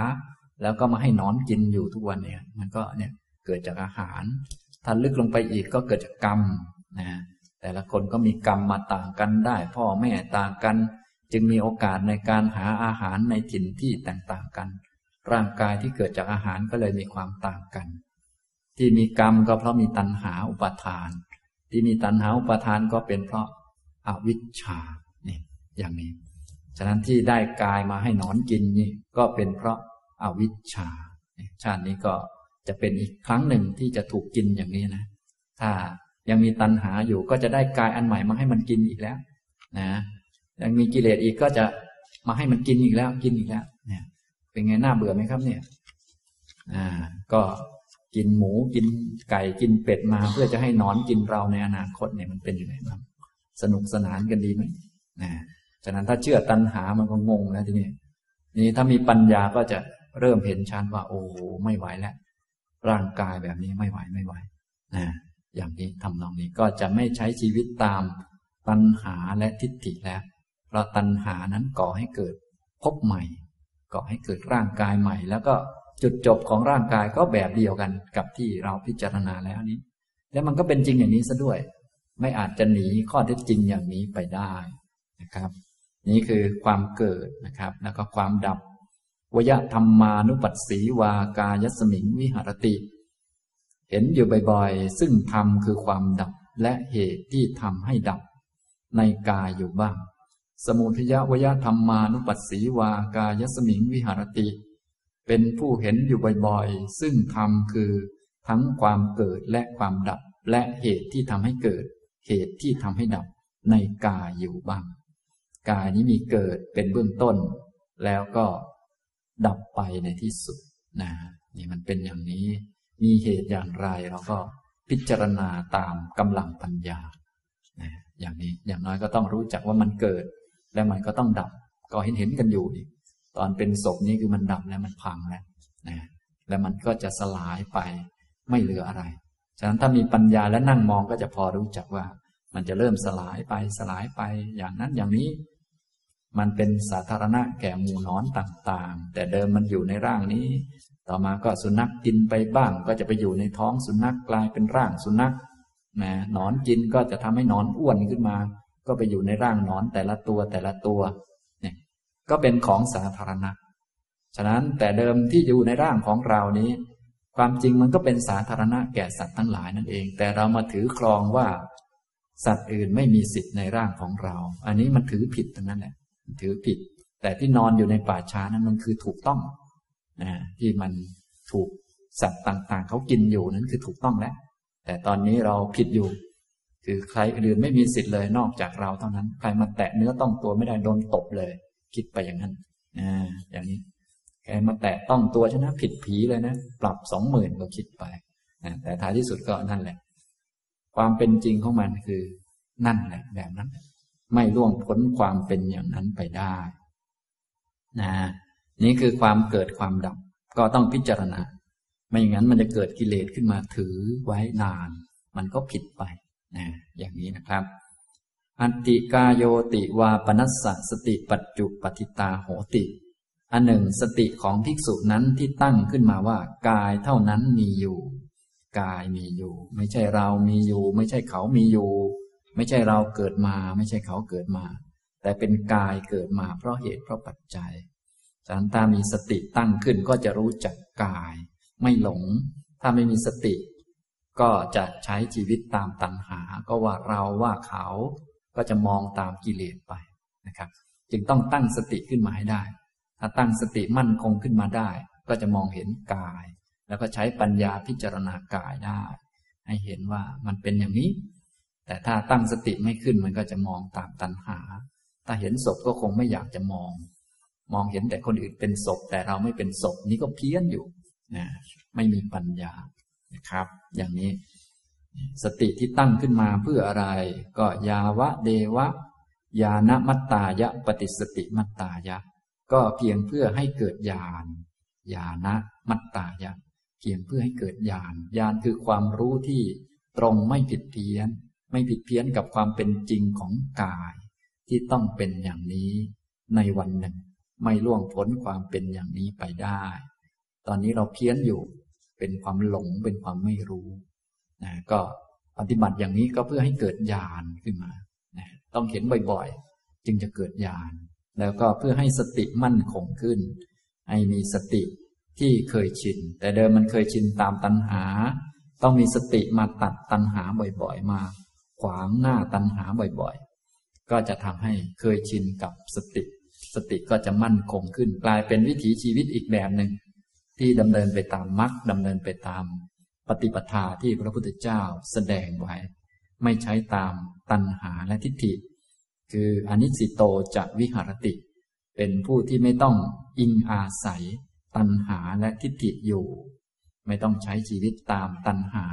และทิฏฐิ ไม่ต้องทำตามของเราและตัวเรา เพราะของเรามันไม่มี ไม่ต้องหวงของเรา ไม่ต้องหวงกายของเรา ถ้ามีตัณหาก็ว่ากายของเราเราก็หวง นั่งเฝ้าร่างกายอยู่จนไปอยู่ป่าช้า เลยไม่ได้อะไรไปเลย เหมือนบางท่านนั่งจ้องสามีอยู่ จนสามีไปมีเมียน้อย อย่างนี้เสียเวลาเวลา ถ้าเราไม่จ้องสามีป่านนี้เราอาจจะได้สามีใหม่ไปแล้วก็ได้ แต่นี่นั่งจ้องเขาไว้ กลัวเขาจะไปเป็นอื่น จนเขาแอบไปมีเมียน้อยเลย ตัวเองเลยไม่ได้ประโยชน์อะไรขึ้นมาเลยนะเพราะว่ากายของสามีมันสาธารณะกับเมียน้อย ก็รู้กันอยู่ สาธารณะกับหมู่นอนต่างๆแล้วก็นั่งจ้องกายสามีนั่งจ้องกายลูก นั่งจ้องกายหมาอยู่มันจะอ้วนหรือจะผอมดีนะ พอมันผอมขึ้นมาแล้วก็ใจหายแวบต้องขุนให้มันอ้วน เสร็จแล้วมันก็ตายทิ้งนะแล้วเราก็ไม่ได้อะไรครับได้แต่กิเลสไปอย่างนั้นอันนี้คือ พวกนั่งจ้องกายชาวบ้านเขา รวมทั้งนั่งจ้องกายตัวเองอยู่เห็นมันผิดอยู่ตรงนี้นะนี่คือเรียกว่า เป็นพวกที่อิงอาศัยตัณหาและทิฏฐิอยู่ ส่วนผู้ปฏิบัตินี้จะไม่อิงตัณหาและทิฏฐินะคนอื่นก็ดูแลกันไปตามกฎตามระเบียบตามหน้าที่ไป อย่าไปจ้องกายของเราเองว่าจะเอาไปด้วย อย่าไปจ้องกายชาวบ้านว่ามันจะอ้วนจะผอมอย่างไร อย่าไปจ้องจะเอาไป เพราะเราก็รู้อยู่แล้วนะ ท้ายที่สุดก็ไม่รอดปากเดี่ยวปากกาไปไหนหรอกมันก็ก็ต้องเป็นอย่างนี้นะก็ต้องรู้จัก พอรู้จักก็จะได้ไม่อิงอาศัยตัณหาและทิฏฐิอาศัยแต่ปัญญาก็พอ เราก็ไปได้เหมือนกัน แถมดีด้วยไม่ทุกข์ด้วย ถึงเวลามันพังก็พังไป เราก็ไปเกิดใหม่นะอย่างนี้ที่สำคัญคือถ้าปฏิบัติดีปฏิบัติชอบถูกต้อง ได้มรรคได้ผลก็ไปนิพพานได้ อย่างนี้นะครับ นี่อนิสิโตจากวิหารติเป็นผู้ที่ไม่ต้องอิงอาศัย ตัณหาและทิฏฐิณจะกินจิโลเกอุปาทิยติ และย่อมไม่ยึดมั่นถือมั่นอะไรอะไรในโลก อุปาทิยติ แปลว่ายึดมั่นถือมั่นณก็เป็นคำปฏิเสธ ไม่ยึดมั่นถือมั่น ซึ่งอะไรอะไรก็คือซึ่งร่างกาย ไม่คอยนั่งจ้อง สามีของเราต้องเป็นของเรา ลูกของเราต้องเป็นของเรา กระเป๋าของเราต้องเป็นของเรา จ้องสมบัติพัสถานอยู่นั่น แล้วมันก็หายไปกับตาเลย อย่างนี้ใช้ไม่ได้นะอย่างนี้ พวกเราโดยมากใช้ชีวิตตามตัณหาและทิฏฐิอยู่มัวแต่ของเราของเราอยู่นี่แล้วก็หายไปกับตาตลอด แถมเป็นทุกข์ตลอดด้วยนะแบบนั้นเป็นวิธีที่ผิดนะ จึงไม่ต้องจ้องใครทั้งนั้นแหละ ใครจะไปไหนก็เรื่องของเขาเขามาตามกรรมไปตามกรรม มีเงินก็ไม่ต้องจ้องเอาไว้ของเงินเนี่ยเอาไปบริจาคซะให้หมดหมดไป เราจะได้ไปสวรรค์นิพพานไปนี่ยอ่ามัวจ้องจะเอากอดกันอยู่นี้ก็กลายเป็นผีเฝ้าทรัพย์เนี่ย ที่เขาเอามาออกเป็นหนังละครให้เราดูอยู่นี่แหละวนวนเวียนเวียนอยู่นะอย่างนี้ทำตรงนี้นะครับ อันนี้คือ เป็นวิธีการปฏิบัติหมวดกายานุปัสสนาอีกหมวดหนึ่ง เอวัมปิพิกเวพิกขุกาเยกายานุปัสสีวิหรติ ดูก่อนภิกษุทั้งหลาย ภิกษุเป็นผู้เห็นอยู่บ่อยๆ ซึ่งกายในกายอยู่ แม้อย่างนี้ เอวัมปิคือแม้อย่างนี้ คือวิธีนี้ก็ใช้ได้ วิธีก่อนหน้านั้นอีกหกวิธีก็ใช้ได้อ่านี้เป็นป่าช้าที่สองครับป่าช้าที่สองป่าช้าที่หนึ่งก็คือ ศพตายหนึ่งวันสองวันสามวัน ป่าช้าที่สองคือศพที่ตายนานกว่านั้นแล้ว เริ่มมี ฝูงกา ฝูงเหยี่ยว ฝูงแรง ฝูงสุนัขบ้าน สุนัขจิ้งจอกและหนอนมากัดกินแล้วอย่างนี้นะครับ ต่อไปป่าช้าที่สามนะครับ ปุนะจะปะรัง ภิกขะเว ภิกขุเสยยะถาปิปัสเสยยะ สะรีรัง สีวะถิกายะฉัฑฑิตัง ดูก่อนภิกษุทั้งหลาย วิธีการอื่นยังมีอยู่อีก อุปมาดุดว่าภิกษุเห็นซึ่งซากศพที่เขาทิ้งเอาไว้ในป่าช้า อัฏฐิสังขะลิกังที่เป็นโครงกระดูก อัฐิสังคลิกะ อัฐิแปลว่ากระดูก สังคลิกะแปลว่าเป็นรูปทรงเป็นโครง เป็นโครงกระดูก เพราะว่าร่างกายของเรานี้มีโครงมาจากกระดูก ทีนี้ ร่างกายที่มันเป็นโครงกระดูกอยู่ได้ ก็เป็นเพราะว่ามันมีเส้นเอ็นมัดเอาไว้อยู่นะมันก็เลยเป็นโครงร่างกระดูกรวมอยู่ด้วยกัน เหมือนเป็นโครงของบ้านนะเมื่อทุบทุบทุบอะไรโครงบ้านก็ยังอยู่ ก็เหมือนร่างกายเมื่อถูกกัดกิน ชิ้นโน้นชิ้นนี้แล้วโครงของร่างกายก็ยังอยู่ก็คือโครงกระดูกนั่นเองเป็นโครงร่างมองเห็นเป็นรูปทรงของคนอยู่นะ หัวก็อยู่ในส่วนหัวแขนก็อยู่ในส่วนแขนขาก็อยู่ในส่วนขานั่นแหละ อันนี้เรียกว่า อัฐิสังคลิกัง คือเป็นโครงกระดูกสมังสะโลหิตัง ยังมีทั้งเนื้อและเลือดสมังสะมังสะแปลว่าเนื้อ โลหิตังก็คือเลือด ยังมีเนื้อและเลือด อันนี้คือแผลในร่างกายเปิดออกมาหมดแล้ว หนัง เปิดออกมาหมดแล้ว แต่ว่ายังเป็นโครงร่างกระดูกอยู่ เนื้อก็ยังมีปรากฏให้เห็นอยู่ เลือดก็ยังมีอยู่ นหารุสัมพันธังยังมีเอ็นผูกเอาไว้ ให้เป็นรูปทรงเป็นรูปร่าง นี่คือป่าช้าที่สามวิธีการก็แบบเดียวกันในเครื่องหมายเปยานนี้ เราก็ไปเติมข้อความ เติมข้อความว่า โสอิมะเมวะกายังอุปสังหรติอะยัมปิโขกาโย เอวังธรรมโม เอวังภาวี เอวังอนัตติโตติเนี่ยไปเติมข้อความนี้เข้ามา เติมมาก็คือปฏิบัติแบบเดียวกัน คือภิกษุนั้นก็ย่อมน้อมนำซึ่งกายนี้นั่นเทียวเข้าไปเปรียบเทียบกับศพที่เป็นโครงกระดูกที่มีเนื้อและเลือดมีเอ็นผูกมัดเอาไว้เป็นโครงโครงนี้เอากายนี้เข้าไปเปรียบเทียบว่า กายแม้นี้แหลก็มีลักษณะ เป็นเช่นนี้เป็นธรรมดา เอวังธรรมโม นี่อย่างนี้เป็นธรรมดา อย่างนี้ก็คืออย่างศพนี้แหละ เป็นธรรมดานะ เอวังภาวีมีภาวะเป็นเช่นนี้ เอวังอนัตติโตไม่ล่วงพ้นความเป็นเช่นนี้ไปได้นะเช่นนี้เช่นไหนก็เช่นที่เห็นเห็นอยู่นี่แหละ ก็คือเป็นโครงกระดูกมีเนื้อและเลือดอยู่ ลองคิดดูว่าจะขนาดไหนนะก็ทั้งเละตุ่มเปะทั้งเหม็นทั้งอะไรต่อมีอะไร ก็ร่างนี้ก็เป็นอย่างนี้อยู่นั่นแหละ พียงแต่ตอนนี้มันมีหนังหุ้มอยู่โดยรอบอยู่ ต่อไปมันก็จะเป็นอย่างนี้นะเราก็พิจารณาด้วยปัญญาก่อนอย่างนี้นะครับ พอพิจารณาด้วยปัญญาแล้วจะได้ปล่อยได้วาง ซึ่งร่างกายที่เป็นอย่างนี้ จะได้ไม่เห็นเพี้ยนไป จะได้มีญาณนะทีนี้ต่อมาก็ทำแบบนี้จนกระทั่งมีญาณปัญญา ตัวเองก็เหมือนอย่างนี้ คนอื่นก็เหมือนอย่างนี้ ทั้งตัวเองทั้งผู้อื่น เห็นทั้งความเกิดความดับ ว่าเนี่ยร่างกายของเราเนี่ยเกิดเพราะเหตุนะ เกิดเพราะเหตุเหตุคืออวิชชานั่นแหละ ถ้าพูดแบบเต็มที่เลย เกิดเพราะกรรมนั่นแหละ อย่างนี้ก็ได้แล้วแต่ เกิดมาแล้วก็ได้ร่างกายสุดท้ายก็จบลงที่แบบนี้ ถ้าได้กายใหม่มาอีก คือยังมีอวิชชาตันหาอุปทานกรรมอยู่อีก ก็เกิดมาใหม่อีกแล้วเกิดมาใหม่จุดจบก็เป็นอย่างนี้อีกแล้วนี่ขนาดเป็นคนยังเป็นอย่างนี้นะ ถ้าเป็นสัตว์อื่นเนี่ย เขายังเอาร่างเราไป กินด้วยอะไรด้วยอีกอะไรต่อมีอะไรเยอะแยะนะ นี่เป็นศพคนยังไม่มีใครตัดแข้งตัดขาเราเอาไปทอดน้ำมันกินนะถ้าเป็นศพสัตว์ชนิดอื่นๆนี่จะเป็นยังไง ก็ตัดแข้งตัดขาแล้วก็เอาไปทอดน้ำมันกินนะบางท่านบอกว่า ฟังแล้วก็น้ำลายไหลเลย อันนี้ก็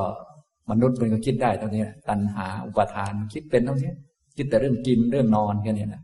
นะเนี่ยเดี๋ยวก็ตายแล้ว นี่คือป่าช้าที่สามครับ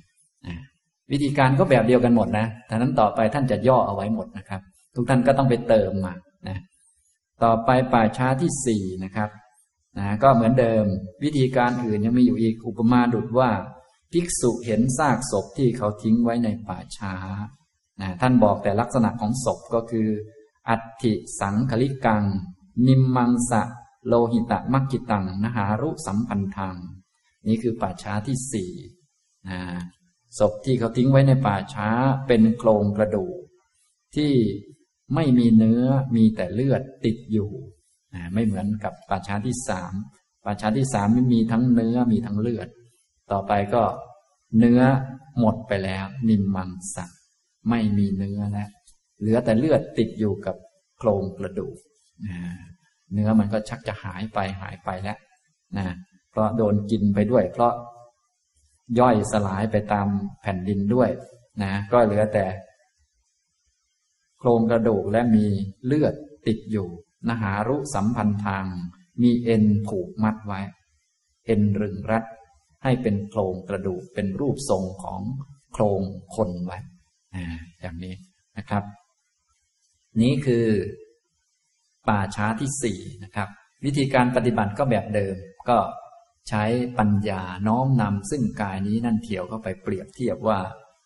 กายแม้นี้แล เอวังธรรมโมก็มีอย่างนี้เป็นธรรมดา เอวังภาวี มีภาวะเป็นเช่นนี้ เอวังอนัตติโตไม่ล่วงพ้นความเป็นเช่นนี้ไปได้ครับต่อไปป่าช้าที่ห้าอัติสังคลิกังอะภคตะมังสะโลหิตังนหารุสัมพันธังป่าช้าที่ห้าก็เป็นศพ ที่เขาทิ้งไว้ในป่าช้าที่เป็นโครงกระดูกมีเนื้อและเลือดหมดไปแล้วอะปะคตะแปลว่าหมดไปแล้วหมดทั้งเนื้อหมดทั้งเลือดนหารุสัมพันธังแต่ยังมีเอ็นผูกมัดเอาไว้อยู่ ก็คือเป็นโครงกระดูกที่ ทางหนังหรือละครเขาชอบเอามาหลอกหลอนพวกเราเนี่ยมีแต่เป็นโครงกระดูกเดินไปเดินมาบ้างอะไรบ้างนะเนื้อและเลือดหมดไปแล้วหายไปแล้ว นะแต่ยังมีเอ็นผูกมัดเป็นโครงร่างของคนเอาไว้นะครับ นี่คือป่าช้าที่ห้าก็ให้ใช้ปัญญานะน้อมนำซึ่งกายนี้เข้าไปเปรียบเทียบกับโครงกระดูกนั้น ว่าอายัมปีโขกายโย กายแม่นี้แหละเอวังธรรมโมก็มีอย่างนี้เป็นธรรมดา เอวังภาวีมีภาวะเป็นเช่นนี้ เอวังอนัตติโตไม่ล่วงพ้นความเป็นเช่นนี้ไปได้ ต่อไปป่าช้าที่หกนะก็เป็นวิธีการอื่นที่ใช้ได้ ยังมีอยู่อีกเป็นวิธีของป่าช้าที่หกถ้านับรวมกายานุปัสสนาลำดับตอนนี้ก็เป็นลำดับที่สิบเอ็ดแล้วนะป่าช้าลำดับที่หกนี่เป็นลำดับที่สิบเอ็ดนะครับนะป่าช้ามีเก้ากายานุปัสสนามีสิบสี่ทุกท่านก็ลองนับไปเรื่อยๆนะครับ เดี๋ยวก็จะครบนะครับ ตอนนี้เป็นป่าช้าลำดับที่หก อัฐิกานี้เป็นกระดูกทั้งหลาย ตอนนี้ไม่ได้เป็นโครงกระดูกแล้ว รูปทรงรูปร่างคนนั้น หมดไปมันกระจายออกไป เพราะว่าเอ็นนั้นขาดออกจากกันแล้ว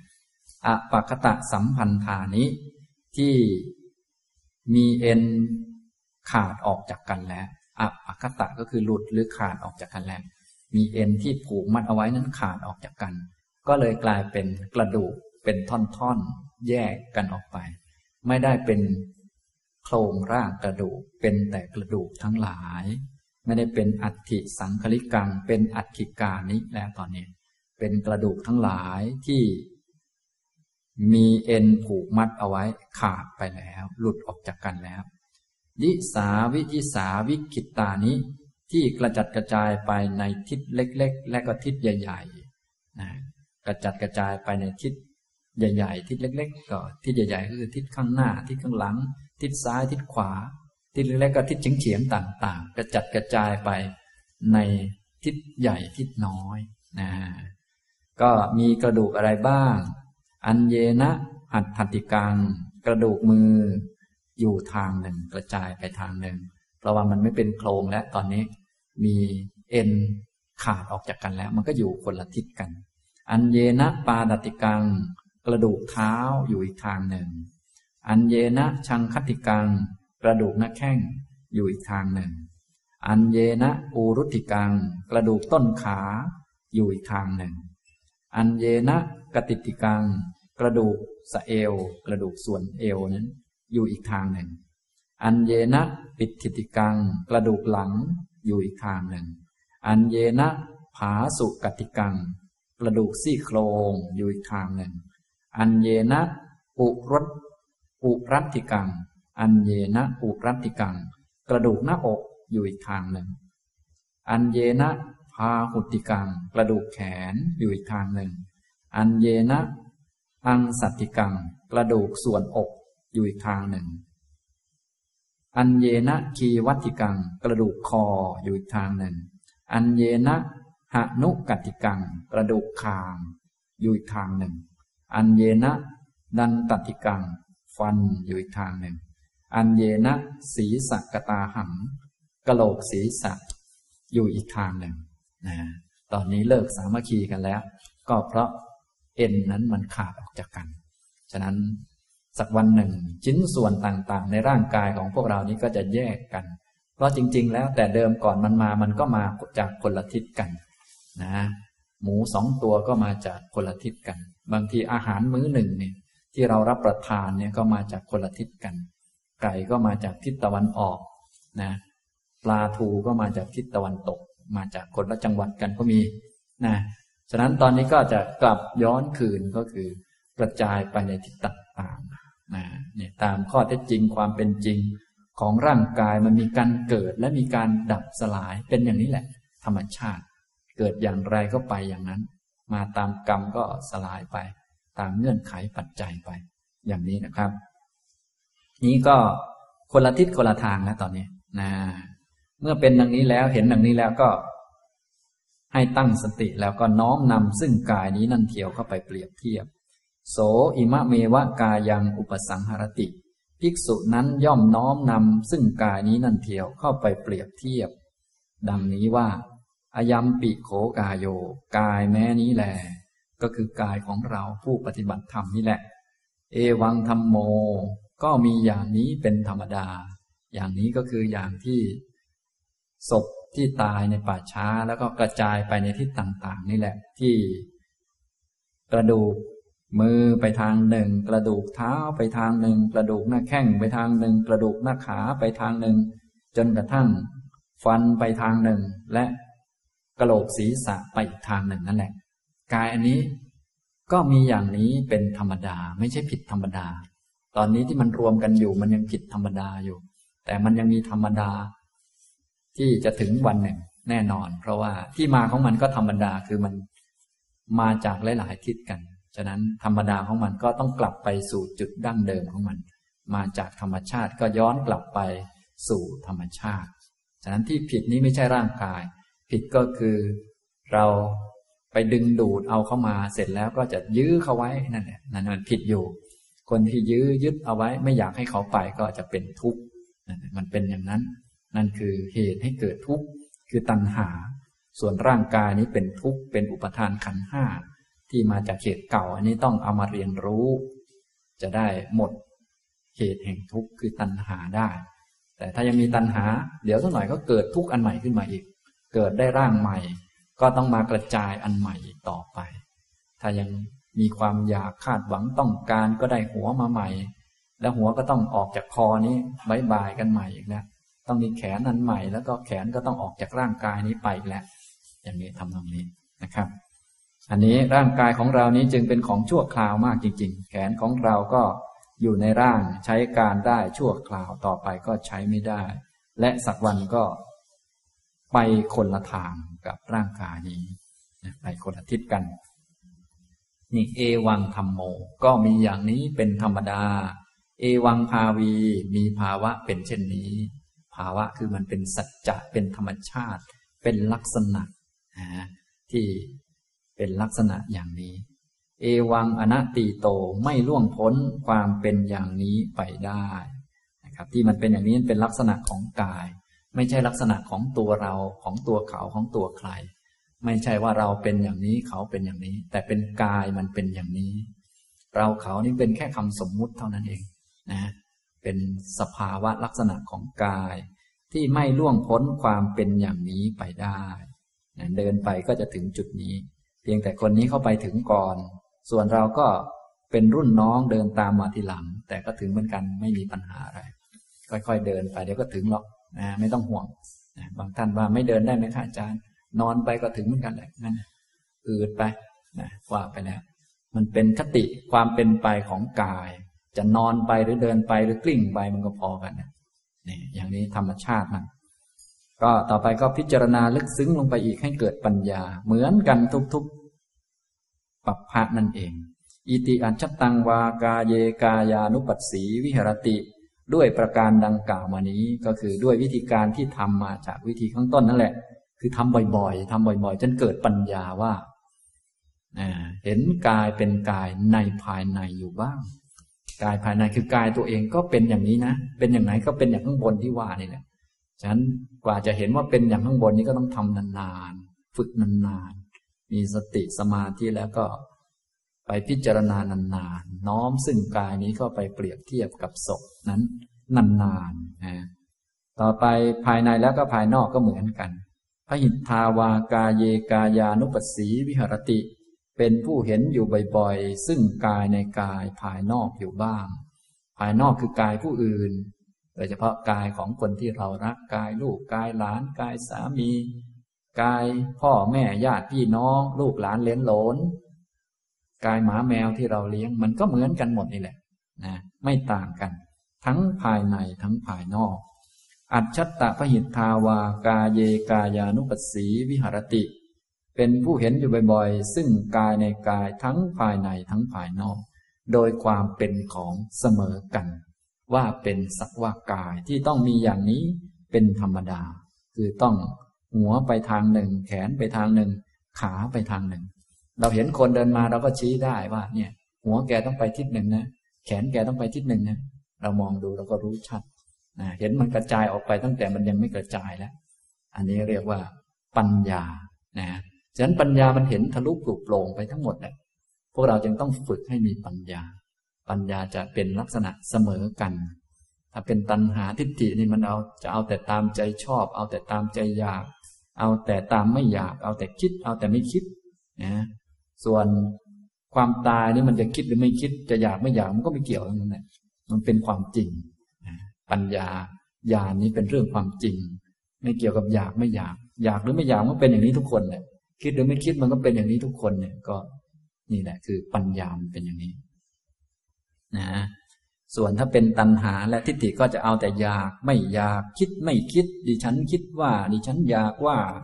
ก็ว่าไปนะแล้วก็ไม่เกิด ประโยชน์อะไรขึ้นมา มีแต่กิเลสนะต่อไปเมื่อรู้จักความเท่าเทียมกันของทั้งภายในตนทั้งผู้อื่น ก็ต้องเห็นความเกิดความดับ สมุทยธรรมานุปัสสีวากายสมิงวิหรติ เป็นผู้เห็นอยู่บ่อยๆ ซึ่งธรรมคือความเกิด และเหตุที่ทำให้เกิดในกายอยู่บ้างวยธรรมานุปัสสีวากายสมิงวิหรติ เป็นผู้เห็นอยู่บ่อยๆ ซึ่งธรรมคือความดับ และเหตุที่ทำให้ดับในกายอยู่บ้าง สมุทยวยธรรมานุปัสสีวากายสมิงวิหรติ เป็นผู้เห็นอยู่บ่อยๆ ซึ่งธรรมคือ ทั้งความเกิดและความดับ และเหตุที่ทำให้เกิด เหตุที่ทำให้ดับในกายอยู่บ้าง นี่คือเห็นเหตุนะเหตุลึกซึ้งที่สุดก็คือความไม่รู้อริยสัจนี่แหละที่ พาพวกเรามาเวียนว่ายตายเกิด การเวียนว่ายตายเกิดก็มี การทำให้เราได้สองส่วนคือได้กายและได้จิตมา ตอนนี้พิจารณาด้านกายก่อน เดี๋ยวจะมีพิจารณาด้านจิตด้านนามธรรมอีกต่อหนึ่งนะด้านกายเนี่ยมันเป็นอย่างนี้แหละ ได้ส่วนประกอบของรูปนะเนี่ยก็ถ้าพูดโดยเหตุใหญ่ ๆ แล้วก็เอาวิชา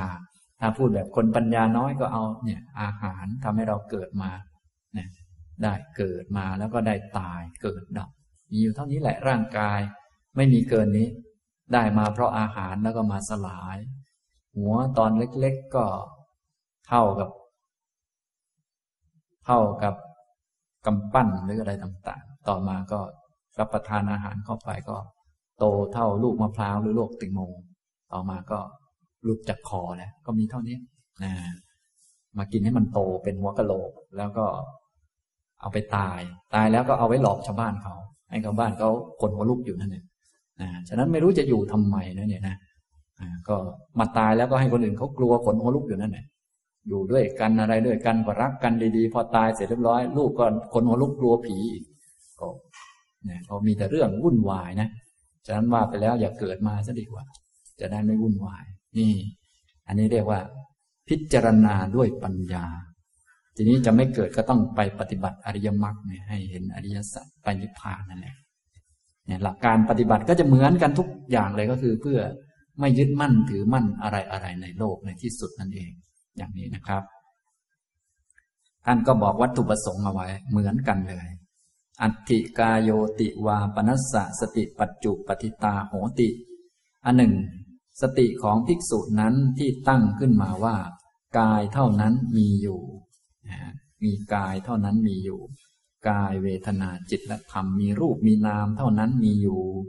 ยาวะเดวะยานมัตตายะปฏิสติมัตตายะ ก็เพียงเพื่อให้เกิดญาณให้เกิดสติมั่นคงยิ่งขึ้นอนิสิโตจะวิหรติจะได้เป็นผู้ที่ไม่อิงอาศัยตัณหาและทิฏฐิอยู่ณจะกินจิโลเกอุปาทิยติ และ ย่อมไม่ยึดมั่นถือมั่น ซึ่งอะไรอะไรในโลกจะได้ไม่ยึดมั่นถือมั่น กายทั้งของเราทั้งของผู้อื่น เพราะยึดไปมันก็เกิดทุกข์ยึดไปมันก็ได้กายใหม่ ได้กายใหม่ก็แบบเดิมคือ จะต้องผุพังแล้วแยกย้ายกันไปคนละทิศคนละทาง จึงไม่จำเป็นต้องได้มา เพราะได้มารวมกันเมื่อไหร่ ก็แยกกันไปเมื่อนั้นนะแต่พวกเราอยากจะรวมกันอยู่เรื่อย พอรวมกันเสร็จก็แยกกัน แล้วก็อยากจะรวมกันอยู่เรื่อยแล้วก็ตกลงกันนะเดี๋ยวอาทิตย์หน้ามารวมกันใหม่นะว่าไปอีกแล้วรวมกันเสร็จแล้วก็แยกกันอีกแล้วเอ้าเดือนหน้ามารวมกันใหม่นะว่าไปอีกแล้วไม่รู้จะรวมกันทำไมก็ไม่รู้ ก็รวมให้มันแยกกลับไปกลับมาอยู่เป็นวัฏฏะสงสารไปนะอย่างนี้ทำนองนี้นะครับ อันนี้ก็เป็นวิธีการปฏิบัติอีกวิธีหนึ่งเป็นหมวดป่าช้าลำดับที่หกนะครับ เอวัมปิพิกเวพิกุกาเยกายานุปัสสีวิหารติ ดูก่อนภิกษุทั้งหลาย ภิกษุเป็นผู้เห็นอยู่บ่อยๆ ซึ่งกายในกายอยู่แม้อย่างนี้นะต่อไปก็ป่าช้าลำดับที่เจ็ดในเอกสารหน้าที่ห้านะครับ ปุณะจปรังพิกเว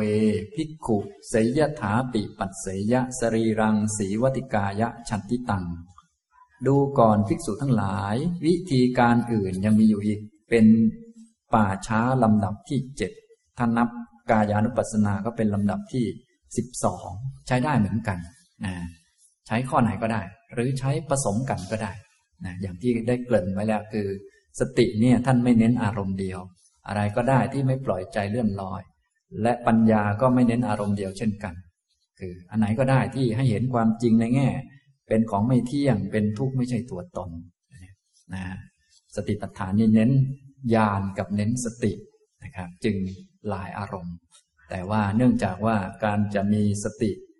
แล้วก็จะมีปัญญามันต้องมีสมาธินะท้ายๆก็ต้องมีสมาธิเยอะๆ แต่ว่าในสูตรนี้ไม่เน้นสมาธินักนะอย่างนี้ทำตรงนี้ หากท่านต้องการมีสมาธิก็ต้องฝึกด้วยกรรมฐานอื่นๆ ที่มีแนะนำไว้อยู่แล้ว นะคือการอยู่กับอารมณ์เดียว ความจริงจะใช้อารมณ์กรรมฐานในนี้ก็ได้ แต่ว่าต้องใช้วิธีของการไปเพ่งอยู่อารมณ์เดียวแทน แทนที่จะมีสติแล้วก็พิจารณา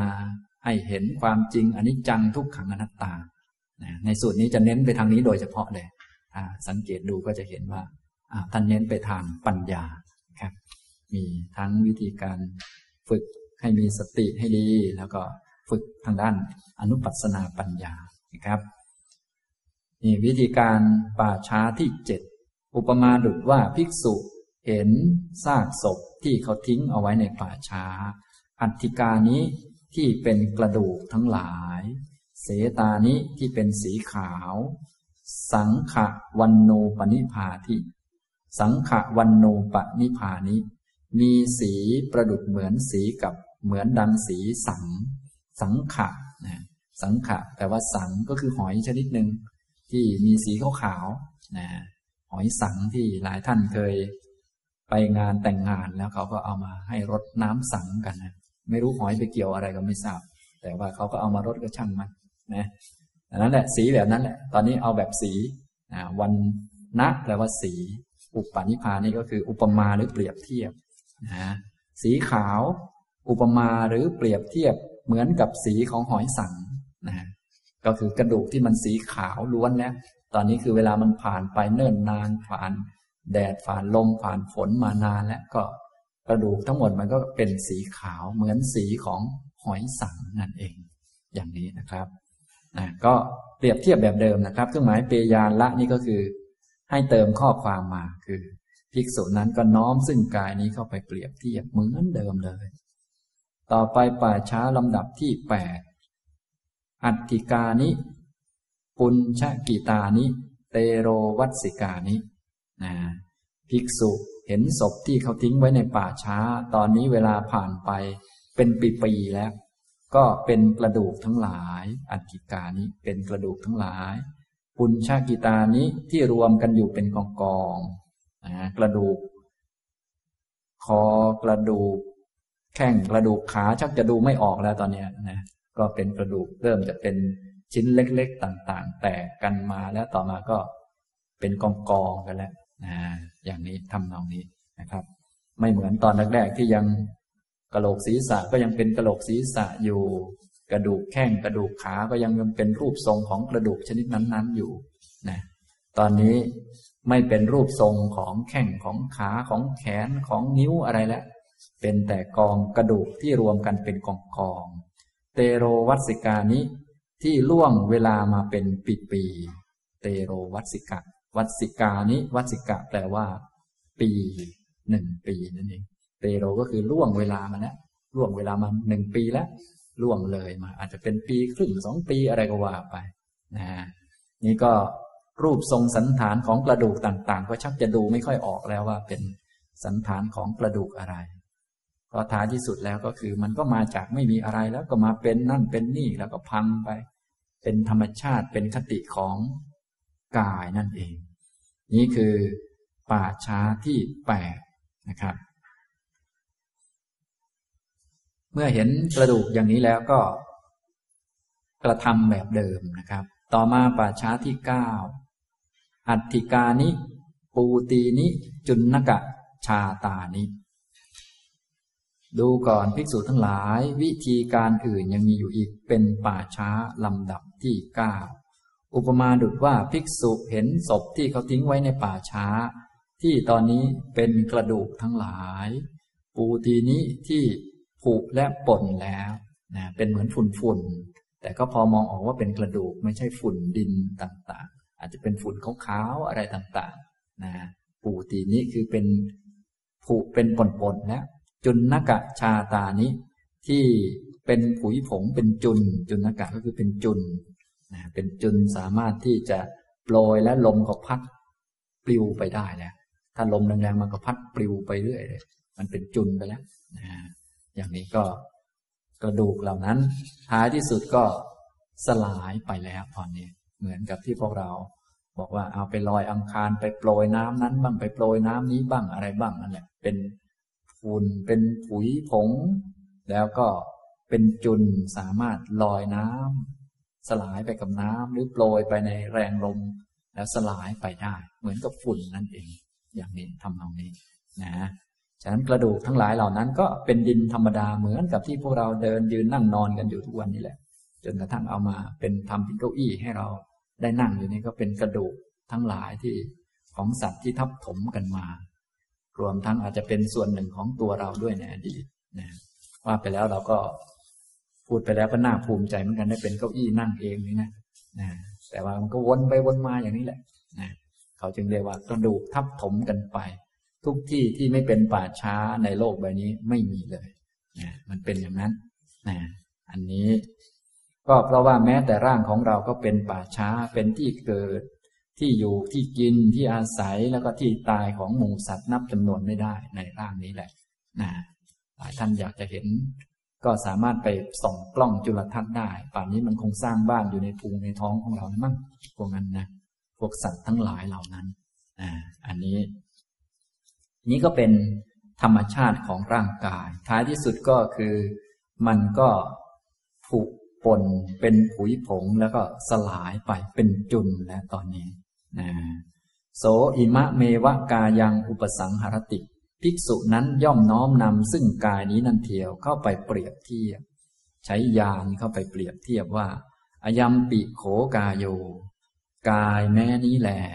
เอวังธรรมโมก็มีอย่างนี้เป็นธรรมดา มีอย่างนี้ก็คืออย่างที่เป็นกระดูกผุปน เป็นจุนเป็นผุยผงแล้วก็สลายไป ตามแรงลมนี่แหละ ปลิวไปนี่แหละ ท้ายที่สุดก็จะไม่เหลือซากเลยซากก็จะไม่เหลือ มันเป็นอย่างนี้ เพียงแต่พวกเราเป็นรูปหยาบก็กว่าจะซากหายก็ใช้เวลาเป็นปีๆจึงหาย หรือบางทีก็ไปเผาในเมน แต่ก็ยังไม่เหลือซากอีกแหละ ยังเหลือซากมาอีกหน่อยหนึ่ง เป็นกระดูกให้คนอื่นเขาไปใส่ในวัดวาอารามต่างๆ นะ ให้เขาอย่างนั้นอย่างนี้เสร็จแล้วท้ายที่สุดก็สลายไปเหมือนกันเมื่อเวลาผ่านไปหลายๆปี แต่ถ้าเป็นรูปละเอียดอย่างพวกเทพตายปุ๊บมันก็สลายไปเลย ส่วนพวกเราเป็นรูปหยาบเพราะต้องกินอาหารหยาบๆเข้ามา มันก็ใช้เวลานานหน่อย แต่ว่าท้ายที่สุดก็สลายเหมือนกันนี่อย่างนี้ฉะนั้นการอยู่นานไม่นานจึงไม่ใช่ประเด็นหรอกเพราะว่าท้ายที่สุดมันก็สลายเหมือนกันเป็นธรรมชาติมัน อย่างนี้นะครับ อันนี้แหละคือจุดสุดท้ายของร่างกาย กายของเรานี้มีจุดเริ่มต้นที่มันยังมีชีวิตอยู่ ท่านจึงให้เจริญหมวดลมหายใจ เพราะว่ากายนี้มันอยู่ได้เนื่องจากลมหายใจ ลมหายใจมันเนื่องกับกรรมนะอย่างนี้ทำนองนี้นะถ้ากรรมหมดลมหายใจมันก็จะหมด ลมหายใจหมดกายมันก็จะหมดไปด้วยนะท่านจึงให้พิจารณา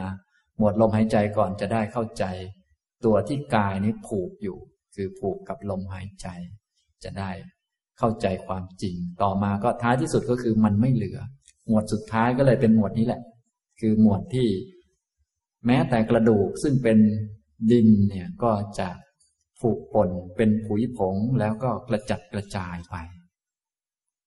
นะก็ให้น้อมนำซึ่งกายนี้นั่นแหละ เข้าไปเปรียบเทียบว่าอายัมปิโขกายโย กายแม้นี้แล เอวังธรรมโมก็มีอย่างนี้เป็นธรรมดา เอวังภาวี มีภาวะเป็นเช่นนี้ เอวังอนัตติโต ไม่ล่วงพ้นความเป็นเช่นนี้ไปได้นะอันนี้บทภาวนาหรือว่าบทบริกรรมหรือว่า บทที่ใช้พิจารณาทุกท่านก็ควรจะจำไว้ เวลาเห็นศพ คนตายนะไปเจอที่ป่าช้าหรือเจอที่งานศพเป็นต้น ก็ตั้งสติให้ดี อย่ามัวแต่แงนหน้าหนีหรืออย่ามัวแต่เล่นไลน์เล่นเฟซบุ๊กหรืออย่ามัวแต่ไหว้เพื่อนอยู่ ส่วนใหญ่งานศพส่วนใหญ่ก็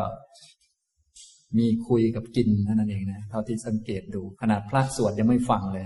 ยุคนี้ไม่รู้เป็นยังไงก็ไม่ทราบนะเลยไม่ได้กรรมฐานสักข้อเลยเนี่ยนี่ก็น่าเสียดายอยู่นะอย่างนี้นะครับ อันนี้พวกเราเป็นนักปฏิบัติก็อย่าลืมตั้งใจให้ดีฝึกให้มีสติ แล้วก็น้อมนำซึ่งกายนี้นั่นเที่ยวเข้าไปเปรียบเทียบ แล้วก็คำบาลีในการเปรียบเทียบก็ใช้คำเหล่านี้แหละ ว่าอายัมปิโขกายโยกายแม้นี้แหละกายแม้นี้ก็คือกายของเราที่เดินยืนนั่งนอนอยู่นี้แหละ ในส่วนของกาย เอวังธรรมโมก็มีอย่างนี้เป็นธรรมดา อย่างไหนก็อย่างศพที่นอนตายแข็งทื่ออยู่นั่น หรือเป็นกระดูกผุปนเป็นผุยผง สลายหายไปตามแรงลมนี่แหละ เป็นอย่างนี้แหละ เป็นธรรมดา เอวังภาวีมีภาวะเป็นเช่นนี้ เป็นภาวะนะ ไม่ใช่เป็นคน เป็นภาวะที่ต้องมีของร่างกาย เป็นภาวะเป็นธรรมชาตินั่นเอง เป็นธรรมดาของร่างกาย เอวังอนัตติโต ไม่ล่วงพ้นความเป็นอย่างนี้ไปได้ ไม่มีใครก้าวข้ามจุดนี้ไปได้ ไม่ว่าใครก็ตามนะอย่าว่าแต่พวกเราเลย พระศาสดาของพวกเราอย่างพระพุทธเจ้าเนี่ยแม้รูปกายของพระองค์ก็ต้องเป็นอย่างนี้ ไม่มีข้ามไปไหนหรอก อย่างนี้ ฉะนั้นพวกเราเป็นแค่ คนก็ก็แก๊กแก๊กเล็กๆน้อยๆเท่านั้น ถ้ายังมาเกิดอยู่ก็ก้าวข้ามจุดนี้ไปไม่ได้หรอกมันเป็นคติของร่างกายนะอย่างนี้ ต่อมาเมื่อปฏิบัติได้อย่างนี้แล้วก็ ให้ปฏิบัติให้เกิดปัญญา เสมอกันทั้งภายในทั้งภายนอก อิติอัจฉตังวากาเยกายานุปัสสีวิหรติ ด้วยประการดังกล่าวมานี้ ด้วยวิธีการปฏิบัติดังที่ว่ามานี้ ต้องปฏิบัติบ่อยๆบ่อยๆจนเกิดปัญญา ว่าเป็นผู้เห็นอยู่บ่อยๆ ซึ่งกายในกายในภายในอยู่บ้าง ภายในก็เป็นร่างกายที่ต้องเป็นอย่างนี้ต้องสลายไปในที่สุด มองตัวเองก็รู้จักว่ากายที่เราได้มานี้ จะหายไปในที่สุดปหิทธาวากาเยกายานุปัสสีวิหรติ เป็นผู้เห็นอยู่บ่อยๆ ซึ่งกายในกายในภายนอกอยู่บ้าง เห็นกายภายนอกก็ มองไปก็เกิดปัญญา เห็นว่าท้ายที่สุดก็สลายไป กายของภรรยาก็สลายไป กายของสามีก็สลายไป กายของลูกของหลาน ก็สลายไปเนี่ยก็เป็นธรรมชาติอย่างนี้แหละ นี่คือปัญญา ถ้าเป็นอวิชชามันจะไม่เห็นนะ มันก็จะอยู่ค้างอยู่นั่นอันนี้ยิ่งตัณหายิ่ง ไม่อยากให้ไปโดยซ้ำไปนั่นคือหนักกว่าเดิมอีกก่อให้เกิดทุกข์อีก ขัดแย้งกับความจริงอีก หาวิธีจะไม่ไปอีกอันนี้ยิ่งลำบากหนักไปใหญ่ลำบากนะพระสงฆ์องค์เจ้าต้องมาสวดมนต์ให้อะไรให้ แล้วท่านก็ไปก่อนเลยเพราะหมดลมก่อนแล้วสวดมากไปหน่อย แล้วญาติโยมก็ตามไปทีหลัง ไม่เกิดอะไรขึ้นเลย ไม่ได้ธรรมะเลยนะอันนั้นคือไม่มีปัญญาฉะนั้นพวกเราจึงต้องมีปัญญาเนี่ยอันนี้เป็นลักษณะของปัญญาแล้ว เสมอกันทั้งภายในคือตัวเอง ทั้งภายนอกคือผู้อื่น อัจฉตะพยิทาวากาเยกายานุปัสสีวิหรติ เป็นผู้เห็นอยู่บ่อยๆ ซึ่งกายในกาย ทั้งภายในทั้งภายนอกนะครับ เสมอกัน ทั้งภายภายในคือตัวเอง ทั้งภายนอกคือผู้อื่น เสมอกันโดยความเป็นกาย ที่ต้องมีอย่างนี้คือสลายไป เป็นธรรมดานี่แหละ ไม่มีใครอยู่ค้ำฟ้าเลย ในแง่ร่างกาย ส่วนด้านจิตนี่ใครไม่มีกิเลสรู้สึกจะค้ำฟ้าอยู่สักแต่ว่าไม่มีฟ้าให้ค้ำตอนนั้นแหละมันอยู่นานกว่าฟ้าอีกพวกนั้น พวกไม่เคยหมดกิเลสสักทีนี่มันไม่เคยตายหรอกมันตายแล้วมันก็เกิดใหม่ไปเรื่อย พวกนี้นะส่วนร่างกายเนี่ยไม่มีใครอยู่ค้ำฟ้าค้างฟ้าสักคนหรอกเป็นอย่างนี้ธรรมชาตินะ ส่วนถ้าคนยังมีกิเลสนี่โอ้โหด้านจิตเขานี่เวียนว่ายตายเกิดไม่รู้จักจบจักสิ้น ต่อไปก็เห็นความเกิดความดับว่ามาอย่างไรไปอย่างไร จะได้เบื่อหน่ายจะได้ไม่อยากมาอีกแล้วเพราะมาแล้วก็ไปเหมือนเดิมเลยนะจุดตั้งต้นแบบเดียวกัน จุดจบก็แบบเดียวกันเหมือนกัน มาตามกรรมแล้วก็ไปเหมือนกัน พังสลาย สมุทยธรรมานุปัสสีวากายสมิงวิหรติ เป็นผู้เห็นอยู่บ่อยๆ ซึ่งธรรมคือความเกิดและเหตุที่ทำให้เกิดในกายอยู่บ้างวยธรรมานุปัสสีวากายสมิงวิหารติ เป็นผู้เห็นอยู่บ่อยๆ ซึ่งธรรมคือความดับ และเหตุที่ทำให้ดับในกายอยู่บ้าง สมุทยวยธรรมานุปัสสีวากายสมิงวิหารติ เป็นผู้เห็นอยู่บ่อยๆ ซึ่งธรรมคือ ทั้งความเกิดและความดับ และเหตุที่ทำให้เกิด เหตุที่ทำให้ดับในกายอยู่บ้างเห็นทั้งความเกิดเกิดมาแล้วมันต้องดับนะเห็นทั้งเหตุด้วย ว่าหลักๆก็คืออวิชชาความไม่รู้อริยสัจนี่แหละทำให้มาเกิดนะอวิชชาตันหาอุปทานกรรม อาหารนี่อย่างนี้ทำให้เราได้รูปร่างรูปทรงมาประมาณนี้ประมาณนี้ เสร็จแล้วก็สลายไป จะใหญ่โตอ้วนน้ำหนักขนาดไหน ก็สลายไปไม่เหลือ สักกิโลกรัมพอกันแหละนะจึงไม่ได้เปรียบเสียเปรียบ คนผอมก็สลายไปเหมือนกัน เหลือศูนย์นะคนอ้วนก็สลายไปเหลือศูนย์เหมือนกันนะจึงเท่าเทียมกันหมดเลย มันเป็นอย่างนี้นะไม่ได้เปรียบเสียเปรียบกัน มันเป็นอย่างนี้เนี่ยมันมาจากเงื่อนไขจากปัจจัย ถ้ายังไม่หมดกิเลสมันก็เกิดใหม่ได้กายมาใหม่ แล้วก็ต้องมาแก่ใหม่ตายใหม่ สลายใหม่ไปอย่างนี้ไปเรื่อยนะนี่แหละ ให้มีปัญญาอย่างนี้ ท่านก็สรุปวัตถุประสงค์ในการปฏิบัติเอาไว้ อัตถิกายโยติวาปนัสสะสติปัจจุปฏิตาโหติ อันหนึ่งสติของภิกษุนั้น ตั้งขึ้นมาเฉพาะหน้าว่ากายเท่านั้นมีอยู่ กายมีอยู่ กายที่มีลักษณะต้องสลายไปในวันหนึ่งข้างหน้านี้มีอยู่ กายนะมีอยู่ แต่ไม่ได้มีอยู่แบบค้างฟ้าทนถาวร แต่มีอยู่แบบวันหนึ่ง จะสลายไปเป็นธรรมดานี่แหละกายแบบนี้นะ มีอยู่นะ ไม่ใช่คนหญิงชายอะไรที่มี แต่เป็นกายที่มีลักษณะว่าจะเป็นจุนสลายไปในวันหนึ่งนี่แหละมีอยู่ ยาวะเดวะยานมัตตายะ ปฏิสติมัตตายะ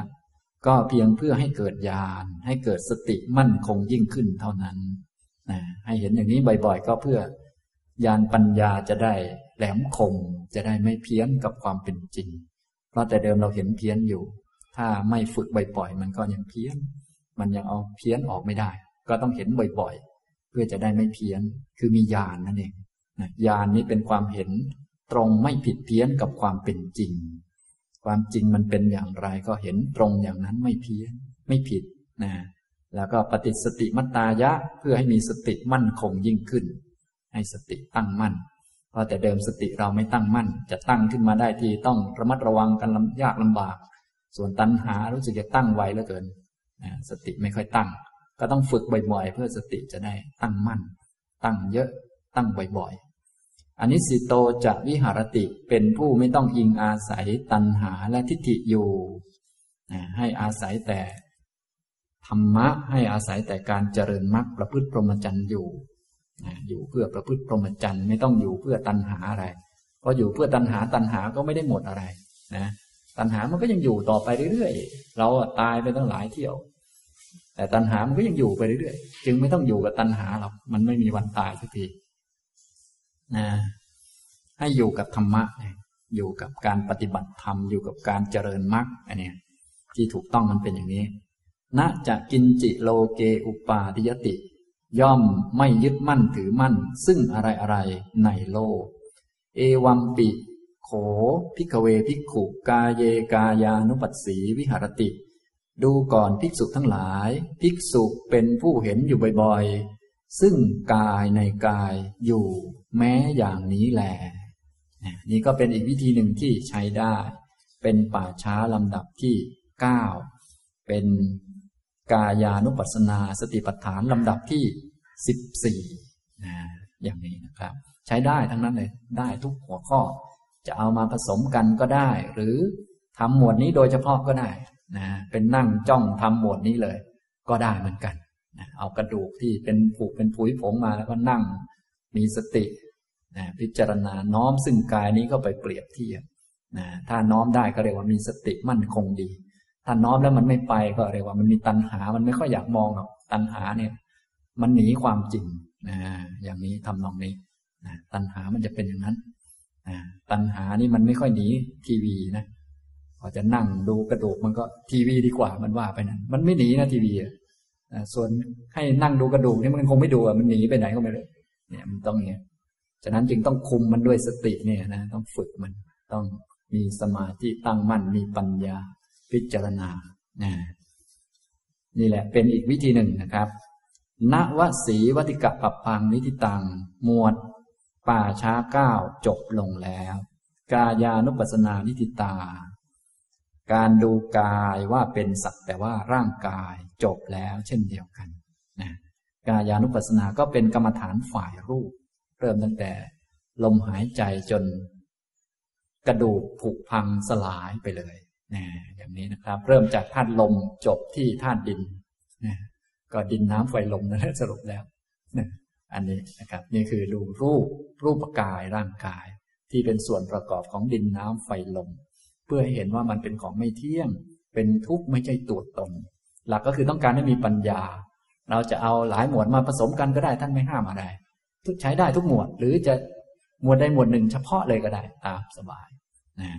เน้นให้มีสติให้มีปัญญาเป็นหลักอย่างนี้นะครับ อันนี้ก็รวมแล้วกายานุปัสสนาก็มีสิบสี่ปัปพะนะครับมีอะไรบ้าง ก็เปิดย้อนกลับมาดูตั้งแต่หน้าที่หนึ่งเนี่ยนะหน้าที่หนึ่งหมวดที่หนึ่งก็เป็นอาณาปานปัปพะหมวดลมหายใจนะครับ หมวดที่สอง หน้าที่สองนะครับ ก็เป็นอิริยาปถปัปพะหมวดอิริยาบถหมวดที่สามหมวดสัมปชานะปัปพะหมวดกระทำสัมปชัญญะใส่ปัญญา เข้าไปในกิจกรรมต่างๆ ที่กายไปทำนะหมวดที่สี่อยู่ในหน้าที่สามปฏิกูลมนสิการะปัปพะใส่ใจร่างกายว่าประกอบไปด้วยของปฏิกูลน่าเกลียด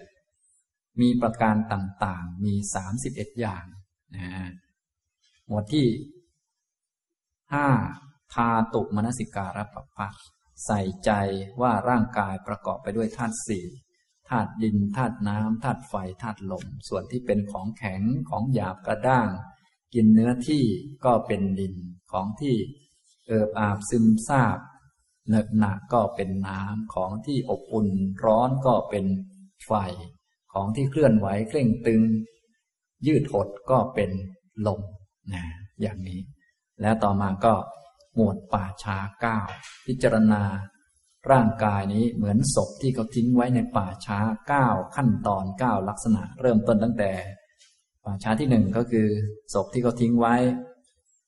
หนึ่งวันสองวันสามวันที่ขึ้น พองขึ้นอืดสีเขียวคล้ำน้ำเหลืองเยิ้มไปเรื่อยๆ จนถึง ตามลำดับไป